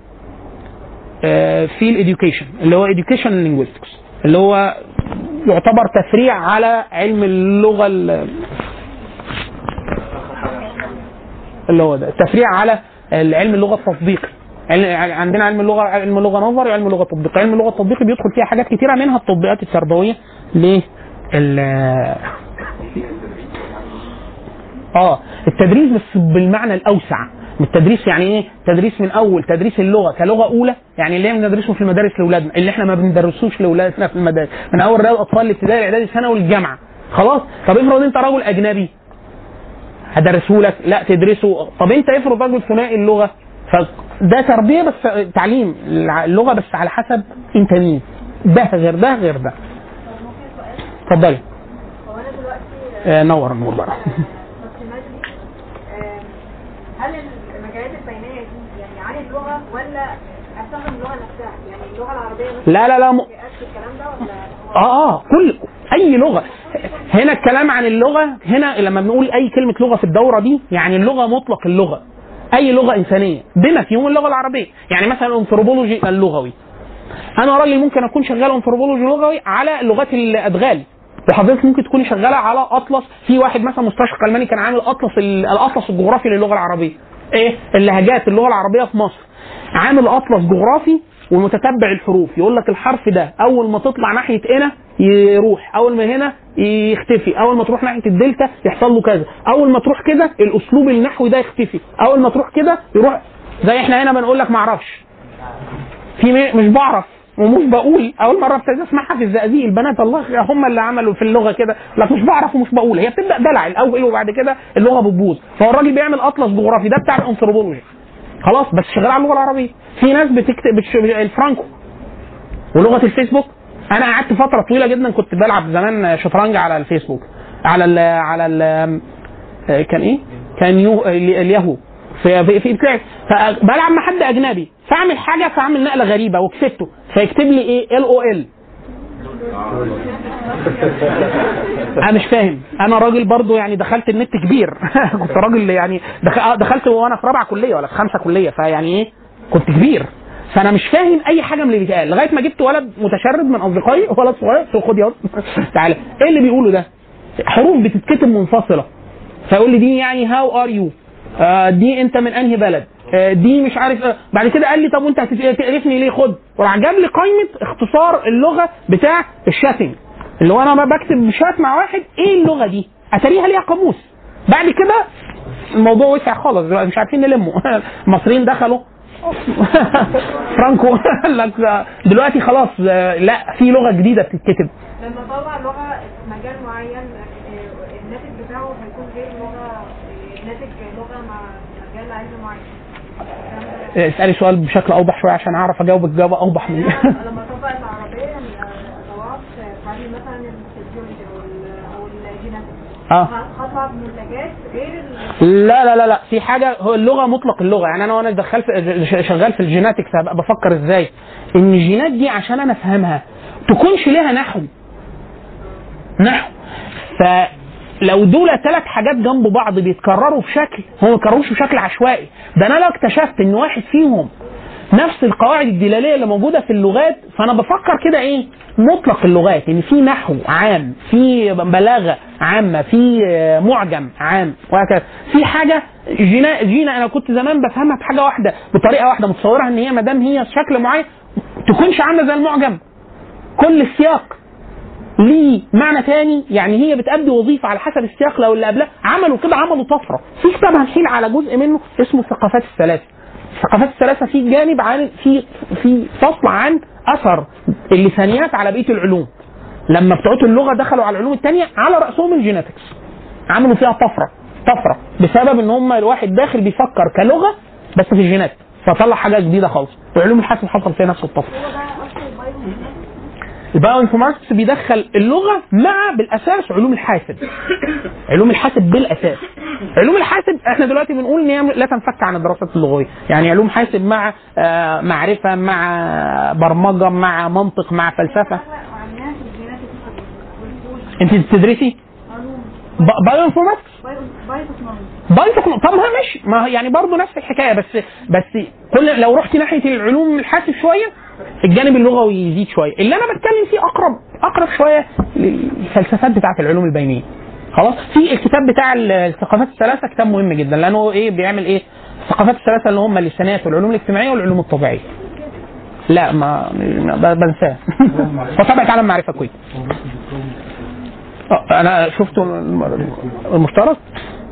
تمام يا اخوانا؟ فاحنا لحظة واحدة لحظة. واحدة إحنا كده إحنا السؤال بتاع الثقافة إحنا بنقول ليه تعريفات كثيرة. السؤال بتاع التعريف بتاع تايلور م- يعني أقرب لينا. الحضارة الجماعة الألمان بيقولوا الفرق بين الاثنين إحنا أقرب للألمان في تصوراتنا. إحنا بنقول إن الحضارة غير الثقافة. ده حاجة وده حاجة. زي إيه؟ يعني ممكن تكون حضارة مادية عالية جدا وثقافة منحطة. فاحنا ممكن نقول الفراعين على المستوى الإنتاج المادي كانوا حضارة عظيمة جدا. قوم عاد قوم ثمود. كانوا الحضارة المادية عظيمة جدا. من ناحية إن هم إيه رب العزة لما وصف المنتج المادي بتاعهم وصفهم إيه؟ وصف إيه؟ وصف إن هم عملوا حاجة ونحتوا وفي الآخر لما جه اتكلم على الجانب الثقافي اللي هو التصورات المعقدة سفه منها واعتبرها شرك شرك وظلم وإن هو إيه شيء مخالف لما أراد الله عز وجل من خلقه. فإحنا التقريب التع- التع- التع- التعريف الألماني ده أقرب لينا شوية. خلاص؟ ليه إحنا بنقول أقرب؟ طب ما إحنا ليه ما ننصقش حاجة من عندنا؟ خلاص لأنه إحنا مسبوقين بالاصطلاح. الاصطلاح اصطلاح. اصطلاح يعني تصالح عليه مجموعة من الناس. فاحنا بنشوف إيه اللي هم مصطلحينه بحيث لو واحد في علم الاجتماع أو بتاع الأنثروبولوجي أو أكيد بيتكلم على أنهي مصطلح مصطلح بتاعهم اللي إحنا عربناه قلنا ثقافة عربناه قلنا حضارة وعربناه عشان كده حتى كلمة حضارة لما واحد كلمة حضارة في ناس كده بتخلط فيقول لك حضارة دي بالمعنى العربي ده حاجة لطيفة. هي إيه الحضارة؟ العربي لما أقول أنا حاضرة. أنا أو أنا حاضرة فلان يعني إيه حاضرة؟ إحنا الناس في العرب يا إما علاقتهم العرب تقسيم جغرافي يا إما أنت جنب المية يا إما بعيد عن المية. فأنا لو بعيد عن المية أنا بادي عن المية. طب لو أنت حاضر الماء فأنت حاضرة الماء. فأي منطقة بيحضر فيها الناس عند الماء فأنتوا قاعدين مش رحل فأنتوا حضر مش بدو مش رحل فقاعدين. فأكيد أنتوا اللي هم بيبقوا بتوع أهل حضر دول اللي إيه؟ بيوتات مستقرة و ف... الوصف اللي حواليه ده اللي هم الحاضرة اللي هم أهل الحضر عشان كده يقول لك نهى النبي صلى الله عليه وسلم عن التبدي ما يروح ما يروحش البدو ليه؟ مظنه الجهل ومظنه الخروج عن الديانة ومظنه التفلت وبعد عن الحضر. كلمة حضارة اللي هي تعريب سيفيلايزيشن دي حاجة ثانية خالص. خلاص؟ فعشان كده إحنا بنقول إحنا في أزمة اصطلاح عشان كده إحنا رحنا ليه للاصطلاح الألماني والفرنسي وبتاع ويمكن نحيل نحيلكم على حاجة آه، تتبين فيها التعريفات الثلاثه تعريف الثقافة واصلها وأصلها ال- الألماني وبعد كده الفرنسي وبعد كده الإنجليزي وبعد كده دخولها في العربية على إيد لويس عوض وكان بيعني بيها إيه؟ لأن هو اللي عربها وفك المصطلح وبعد كده ال- الهوية إيه معنى الهوية؟ آه، حتى برضه لأن الهوية ده السؤال اللي هو التالي السؤال بتاع الهوية لما أنا بتكلم على الهو ال- الهوية كتعريف للثقافة في عندنا تعريفين كبار وإن بعد كده في حاجات كتير جوه علم الاجتماع مختلفة عن اللي أنا هقوله ده لكن في حاجتين أساسيين أساسيتين يعني هم اللي, اللي إحنا بندور حواليهم في ناس بتقول الهويه دي حاجة استاتيكيه موجودة الآن فإحنا هنا في مصر حاليا هويتنا إيه؟ يعني إيه اللي بيصاغ لينا كهوية؟ يعني إحنا بنعرف ذواتنا إحنا إيه ذواتنا؟ فإحنا بنقول والله هويتنا الفقر وعدم النظافة والمحسوبية وإحنا بنكره بعض و... ده جزء من تعريف الهوية بتاعتنا مش صح كده؟ فنقول إحنا فعلا حاسين بده اعترفنا بده طبعا ما اعترفناش بده لكن إحنا من جوانا حاسين بإيه؟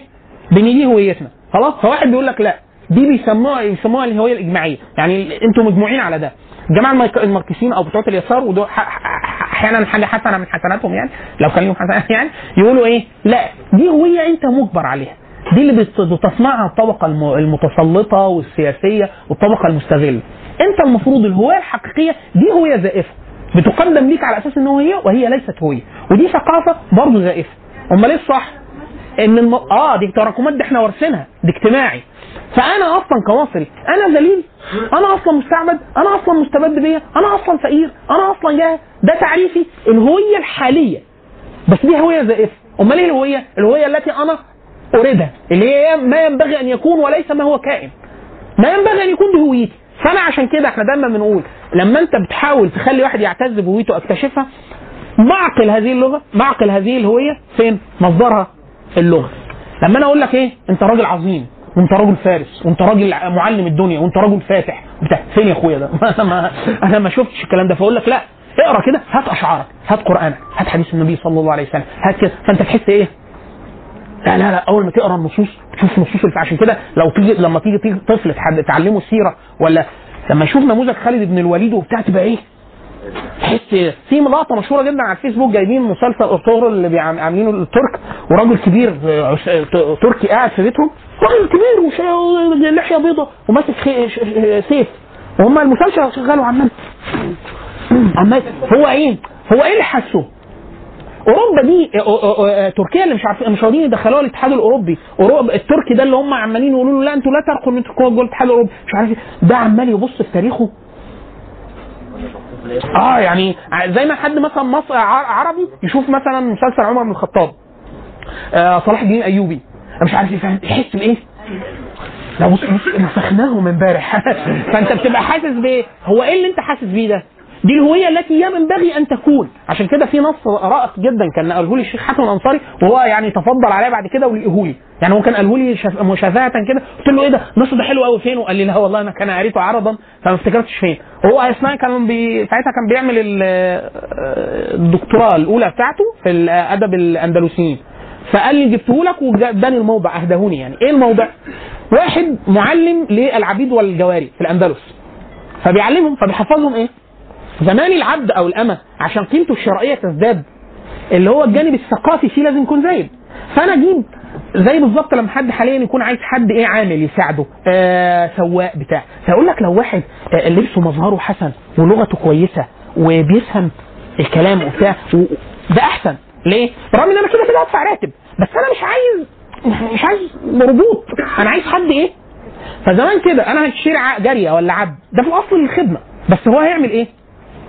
لو الجواري بقى لا الجواري كان يقول لك إيه؟ لا إحنا عايزينها متعلمة وحافظه أدب وشعر وتعرف تضرب عود ومش عارف إيه قصة مهارات تانية. فهو معدي عليه معلم الع- العبيد الذكور فبيحفظهم شعر. فرمى ودنه ليه؟ ده صاحبهم يعني ده ده شغال عنده. ليه بيفعل بيحفظهم إيه؟ أشعار عنترة. فراح مشاور له تعال خدوا بعده. قال له ويحك تعلمهم شرعنته فقال له طب مش إيه مش إحنا مش عايزين؟ قال له لا. قال له كده يعني إيه؟ يتنمروا ويرفضوا العبودية. يعني أنت عمال واحد طول اليوم بيقتل في الناس وعمال يفخر وعليا النعمة ما في حد أحسن مني وبتاع ده وهو أصلا إيه؟ في الأصل عبد ومش عارف إيه وبتاع. لا كده ده ده يتأبى. قال له أمال إيه؟ قال له علمهم شعر ال- المخنثين الأشعار اللي هي بتاعت إيه؟ المياصة وال- والدلع والبدع. هو ده الكلام اللي إيه؟ ده يقعد طول اليوم عمال متأمل وثابته ومش يقعد قاعد مستهوك في نفسه كده. فده إيه؟ ده يسهل قياده. لكن واحد انت تعلمه آه، عشان كده يقال كثير جدا من أبيات الشعر آه، بل في مواقف مشهودة آه، منعت أصحابها من أن يفروا. وفي الناس تمثلت بأبيات منعتها أن تفر. يعني يقال إن سيدنا معاويه بن سفيان في المعارك التي دارت بينه وبين سيدنا علي زعم أن عزم أن يترك إلا أنه تذكر بيت. بيت شعر. البيت معناه إن هو يعني وكأنه إيه الإنسان يعني لو قتل فاركة قتل مت يعني فأنت تموت متشرف أحسن. فايه فقال لك والله تذكرت قول الشاعر كذا كذا كذا فثبت حتى انجلت في في شرائط كثيرة جدا عشان كده دايما يقولوا إيه حافظ القرآن لا يفر فالصحابي اللي قالوا له قالوا له نخشى أن نؤتى من قبل من قبل قال لا بئس بئس حامل القرآن أن اوتيته من قبل ليه؟ ليه؟ وده حافظ حافظ إيه بقى؟ ده حافظ أني حفظ. حافظ حافظ, كل حاجة حافظ جالوت وطالوت وجالوت وحافظ عدم الفرار حافظ. عشان كده كان لينا إخواننا كتير جدا من الناس اللي جهدت بره مصر. كنا نسأله ونقول له يعني مين يقول طلبة العلم حافظ القرآن. تقول لك عند عند عند الاختبار الحقيقي تلاقي حافظ يقول لك حافظ القرآن تلاقيه لا يفر تلاقيه صابر تلاقيه إيه السبب؟ النص اللي هو اللي معاه. عشان كده النبي صلى الله عليه وسلم في غزوه حنين قال إيه؟ يا لأصحاب البقرة. اللي حافظ البقرة يجي يجي هو نص لغوي. حافظ النص لغوي لا ده حافظ قصة طالوت وجالوت. وحافظ آيات الجهاد. فما يمشيش ده. ما يجريش. خلاص؟ عشان كده فعلا الأبيات الأبيات ال- عشان كده كانوا الصحابة كانوا الأثر في تعليم الصحابة للصبيان. كانوا كان اصحاب أصحاب النبي صلى الله عليه وسلم كان أصحاب النبي صلى الله عليه وسلم يعلمون أولادهم ال- ال- الغ- الغ- الغزوات والمغ- أو المغازي كالسورة كالسورة من القرآن. يحفظوا الغزو واقول عمل إيه؟ مين ضرب راح فين؟ مش عارف مين ليه؟ من من ال من ال من من العزة وبتاع. فنفس الحكاية انت لما بتملأ صدره بأشعار فيها عزة وبتاع ومنها أقوال النبي ومنها آيات القرآن ومنها فتلاقي إيه؟ صدره ممتلئ بحاجة ثانية خالص اللي هي الهوية التي ينبغي أن تكون. ينبغي أن تكون. عشان كده أنا بقول للجماعه الميك- المركزين هنا دي دي ملمح كويس. فيقول لك لا الهوية مش تعريف الهوية الكائنة وإلا دي هوية زائفة. أمال إيه الهوية؟ التفتيش عن هوية حقيقية. هويتك أنت اكتشافك للهوية بتاعتك. خلاص؟ ده ده ده ده, ده ملمح حسن جدا في الهوية. ففي ناس بتعرف الهوية بالهويه الزائفة اللي هي الموجودة وفي ناس بتقول لا الهوية ما بتكون إحنا مع الثانية إحنا بنقول لا فعلا. الهويه هويتنا إحنا لا أنا أنا عربي. أنا عربي أنا مسلم. أنا أنا حفيد النبي صلى الله عليه وسلم. أنا حفيد الصحابة. أنا حفيد الفاتحين. أنا حفيد الأمة التي تشهد على العالم. ده إحساس مختلف تماما جدا على إحساس إيه؟ انه إحنا إيه؟ إحنا ذيل الأمم. إحنا إحنا اللي أنتوا أنتوا دلوقتي دول وهؤلاء لا يمثلوا هويتي. أنا هويتي حاجة تانية خالص. ده عشان كده الواحد بيحن ليه هويه ينبغي أن تكون ده اللي بيستنقذه ودي الخطورة في الإسلام. عشان كده دايما نقول خطورة الإسلام هو إيه؟ في الهوية المتخيلة. عشان كده بيسموها إيه؟ في كتاب بنت بريطانيا اللي كانت عاملة البحث بحث مترجم للعربية اسمه مسلمون الافتراضيون. التقطت المعنى. وفي واحد اسمه بندك بندكت أندرسون كان عامل كتاب اسمه الجماعات المتخيلة. بيتكلم على هذا الشعور إن في أمة إحنا مستشعرين يعني الناس عمالة تقول آه، إخواننا المسلمين في بورما ومش عارف إيه وبتاع. أنت ما تعرفهمش شكلهم إيه أصلا؟ أنت ما تعرفش تكلمهم. بس هو إيه اللي جمعك بينهم إن أنت تستشعر إن فيهم مشترك. إيه هو المشتركه؟ أنه يشهد أن لا إله إلا الله وأنا أشهد أن لا إله إلا الله محمد رسول الله. فأنا أنا منه وهو مني. طب إيه المشترك؟ الهويه أنا وهو بنعرف ذات تاريخية واحدة. أنا وهو بنعرف ذات عقدية واحدة. أنا بنعرف ذات انتمائية واحدة وهكذا. خلاص؟ فبندكت أندرسون كان عامل كتاب اسمه الجماعات المتخيلة اللي هو إيه؟ كيف يمكن هذه لمجموعة من الناس مع التباعد المكاني وبتاع يجمعهم شيء هلامي كده اللي إحنا بنسميه الهوية ده. فهو كان شارح ده. إزاي الناس بتعمل ده ونماذج لده. بنت البنت البريطانيه مش فاكر اسمها بس فاكر اسم الكتاب. اسمه المسلمون الافتراضيون اسمه آي مسلمز. اللي هو إيه؟ اي أنتوا عارفين لما دلوقتي آه، أي نسخة أي حاجة إلكترونية من حاجة فيقول لك دي النسخة خلاص. فيقول لك ده اللي هو ما هو أي حاجة سهلة تحت الجزم. فيقول لك ده آه مصر المسلمون مفترضين. هي بتقول إيه؟ عملت دراسه على كل مجموعات ال- ال- الشبكات وال- والمدونات اللي على الإنترنت وبتاع. فوجئت إن الناس والمسلمين بيعرفوا نفسهم إزاي؟ بيقول لك الناس بتخش واحد من أمريكا واحد من إندونيسيا والناس كلها بتخش تكلم بعض على أساس إن هم قاعدين في مكان واحدة فوكأنهم هي بتقول كده. الخلاصة البحث تقول استعاضوا على مفهوم ديار الإسلام التاريخية. المسلمين كان عندهم تصور دار الإسلام دار كفر عن ديار للإسلام متخيلة. في ال cloud. يعني إيه؟ إن إحنا في الشبكة أنا بخش السلام عليكم بيتكلموا بأي لغة. بتصب في خلفية واحدة. تلاقي واحد أمريكي داخل بيستفتي شيخ في مصر شيخ في الحجاز. إيه المشترك إزاي أنت أمريكا ومرجعيتك بره؟ إزاي؟ إزاي؟ فهي تصورت قال لا ده هم شايفين نفسهم هي دار إسلام اللي هي دار الاسلام أو دار الخلافة بس virtual لما الصورة دي هتكتمل معاهم هينزلوها على الأرض. وعاملة إيه؟ بحث. وصف لجميع المواقع الدعوية المواقع النسائية المواقع الجهادية المواقع ال... وعمالة تلقط ضفر بتقول لا دي واضح إن هي هوية كاملة متشكلة بس إيه؟ بس افتراضية بس هي على إيه؟ على الش... الشبكة. بس هي التقط بموضوع الإيه؟ يعني في هوية ما. إحنا بنعرف بها أنفسنا. خلاص؟ طيب. هو بالشكل ده آه، أقدر أقول الثقافه مثلا أربط الثقافه شوية بالجغرافيا لكن أربط ال- الهوية بالمؤثرات آه، الثقافة بالاجتماع. يبقى في مجتمع مجتمع آه، مجتمع مشترك. يعني هم كلهم وكأنهم ثلاث أربع طبقات لحاجة واحدة. يعني انت هنا وانت داخل المجتمع ال- ال- المصري فنقدر نقول إن إحنا عندنا ثقافة مصرية. لو مجموعة من المصريين سافروا آه، في أي بلد أجنبية؟ مجموعة. لو أنت مثلا مجموعة من المصريين سكنوا في اليابان سكنوا في بيت في اليابان. هيلتزموا في السلوك العام بالثقافة اليابانية. ليه؟ هم دخلوا جوه مجتمع المجتمع هيجبرهم على يعني إحنا مثلا وإحنا في اليابان أول ما دخلنا القطر ف- أو المترو فأدونا ملاحظة كده مهذبة. قالوا لنا يا اخوانا يعني أنتوا الناس مش هتعمل لكم حاجة أو مش هت... محدش هيضايقكم منكم أجانب يعني. بس ما تعلوش صوتكم. لأنه أي واحد أجنبي بيتعرف إن هو أجنبي بشكل واضح جدا بسبب علو الصوت. إحنا طبعا هنا مفيش حاجة اسمها الصوت داخل في حقوق الأفراد. يعني أنا أتكلم بأي صوت في المترو. جنبك واحد مريض عايز يقرأ مش عايز يسمع صوتك متضايق. خلاص؟ طب أيوه أيوه جاي أيوه. عرفنا أنتوا طابخين إيه.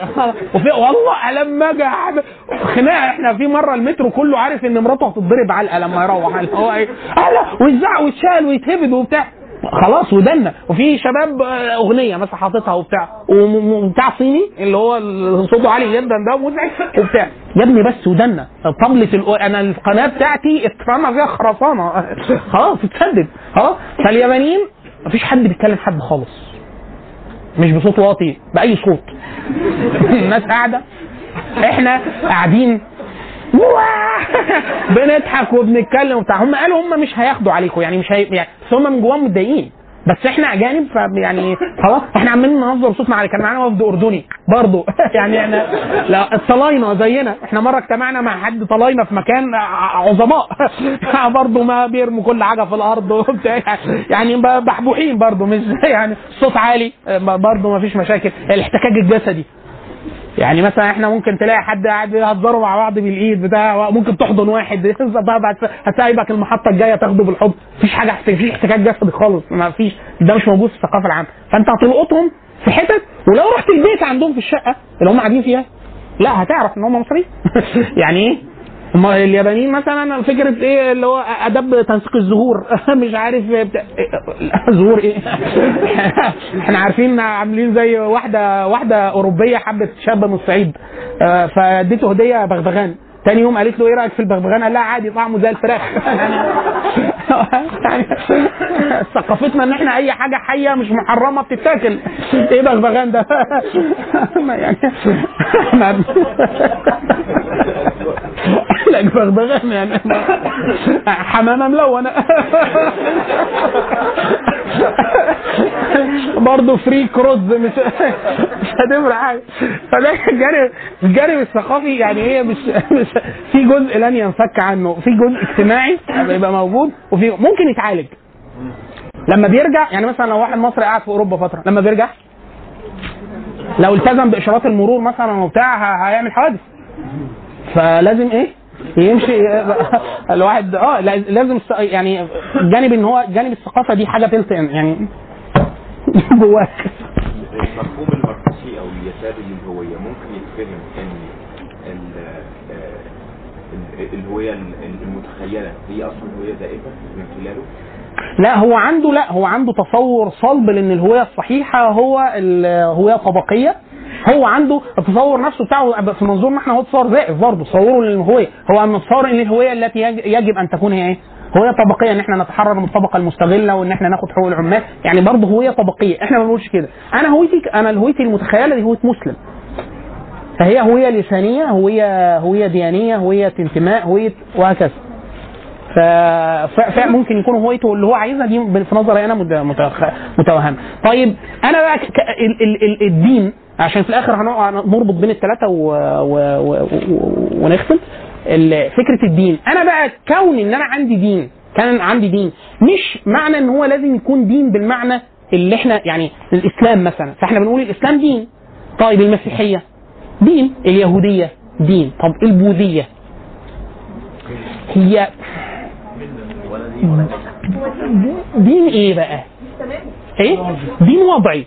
يعني هو فلسفة فلسفه عيش زي الكونفوشيه مثلا.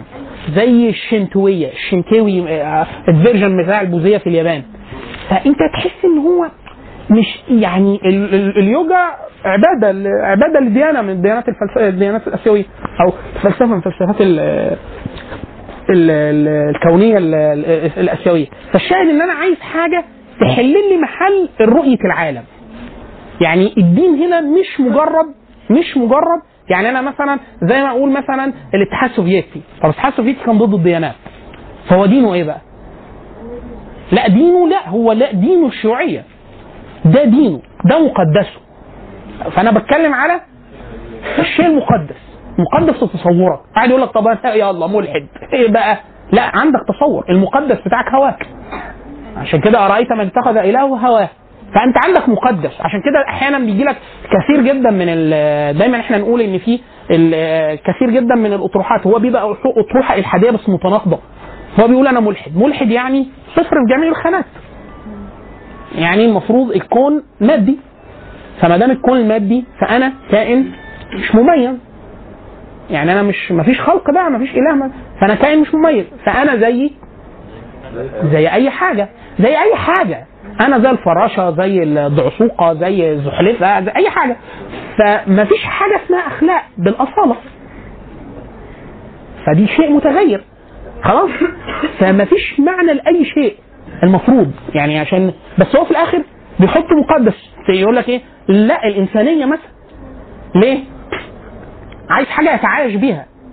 عايز حاجة يتعايش بيها. وإلا دايما الإنسان الإنسان دايما لا يتحمل البقاء بدون معنى مطلقا.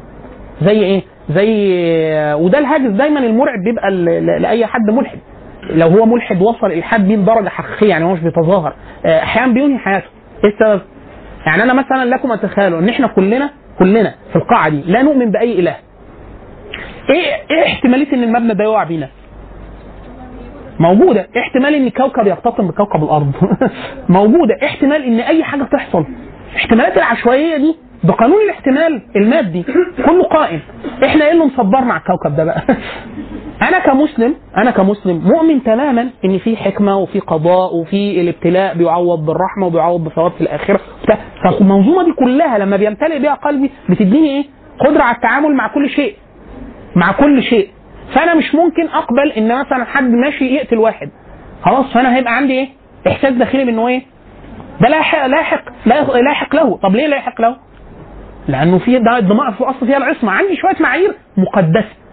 خلاص؟ طب أنا لو راجل المفروض ملحد بس ملحد مظبوط يعني إيه؟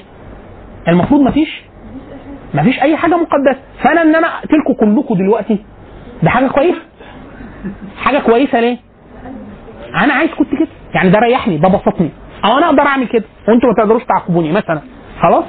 فإيه بقى اللي يخلي إن في حاجة صح أو غلط؟ لازم يكون في مقدس. المقدس ده مفيش مقدس مقدس.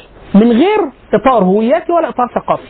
ومفيش إطار ثقافي ولا إطار هوياتي اللي هو من ثم بيكون دين من غير لغة. يعني أي حد يشاور على أي حد بيعمل أي حاجة في الغالب في الآخر هتلاقوا له إيه؟ لغة. واحد يقول لك إيه؟ طيب خد بقى الكبيرة.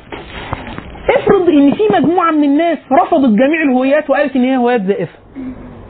وده حصل ده حصل ال- الطرح الشيوعي قال كده إن كل الهويات دي هويات إيه؟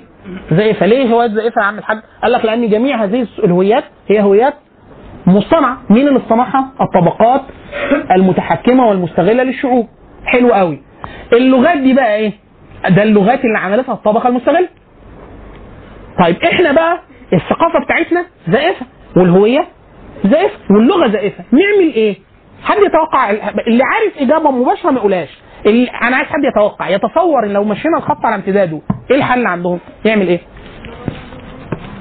يعمل لغة جديدة. عشان كده إحنا عندنا حاجة اسمها اللغات الصناعية. اللغات الصناعية إيه؟ قال لك إحنا كل لغة لو اخترنا أي لغة تكون لغة هذا المجتمع الجديد هي لغة محملة بلغة لغة ودين وثقافة ومن الهويات الزائفة. فإحنا كده إحنا برضه بنرجع للقديم. إحنا نعمل إيه؟ إحنا نفتح المحل من من جديد. إيه؟ يعني إحنا نبدأ من الأول. طب نعمل إيه؟ نعمل لغة جديدة. عشان كده إحنا عندنا في العالم تقريبا 10 أو 12 لغة اتعملوا from scratch لغات جديدة تماما. لغات مش برمجية. لغات لغات صناعية استعمالية. يعني ناس تستعمل أشهرهم على الإطلاق اللي هي لغة إيه؟ لغة الاسبرانتو لغة الاسبرانتو لغة الاسبرانتو دي لغة صناعية آه، اقترحها الاتحاد السوفيتي اقترحها ناس كتير جدا من مفكرين الاتحاد السوفيتي وتعلمها أعداد مئات الآلاف في وقتها من الناس طبعا فشلت وانمحت ليه؟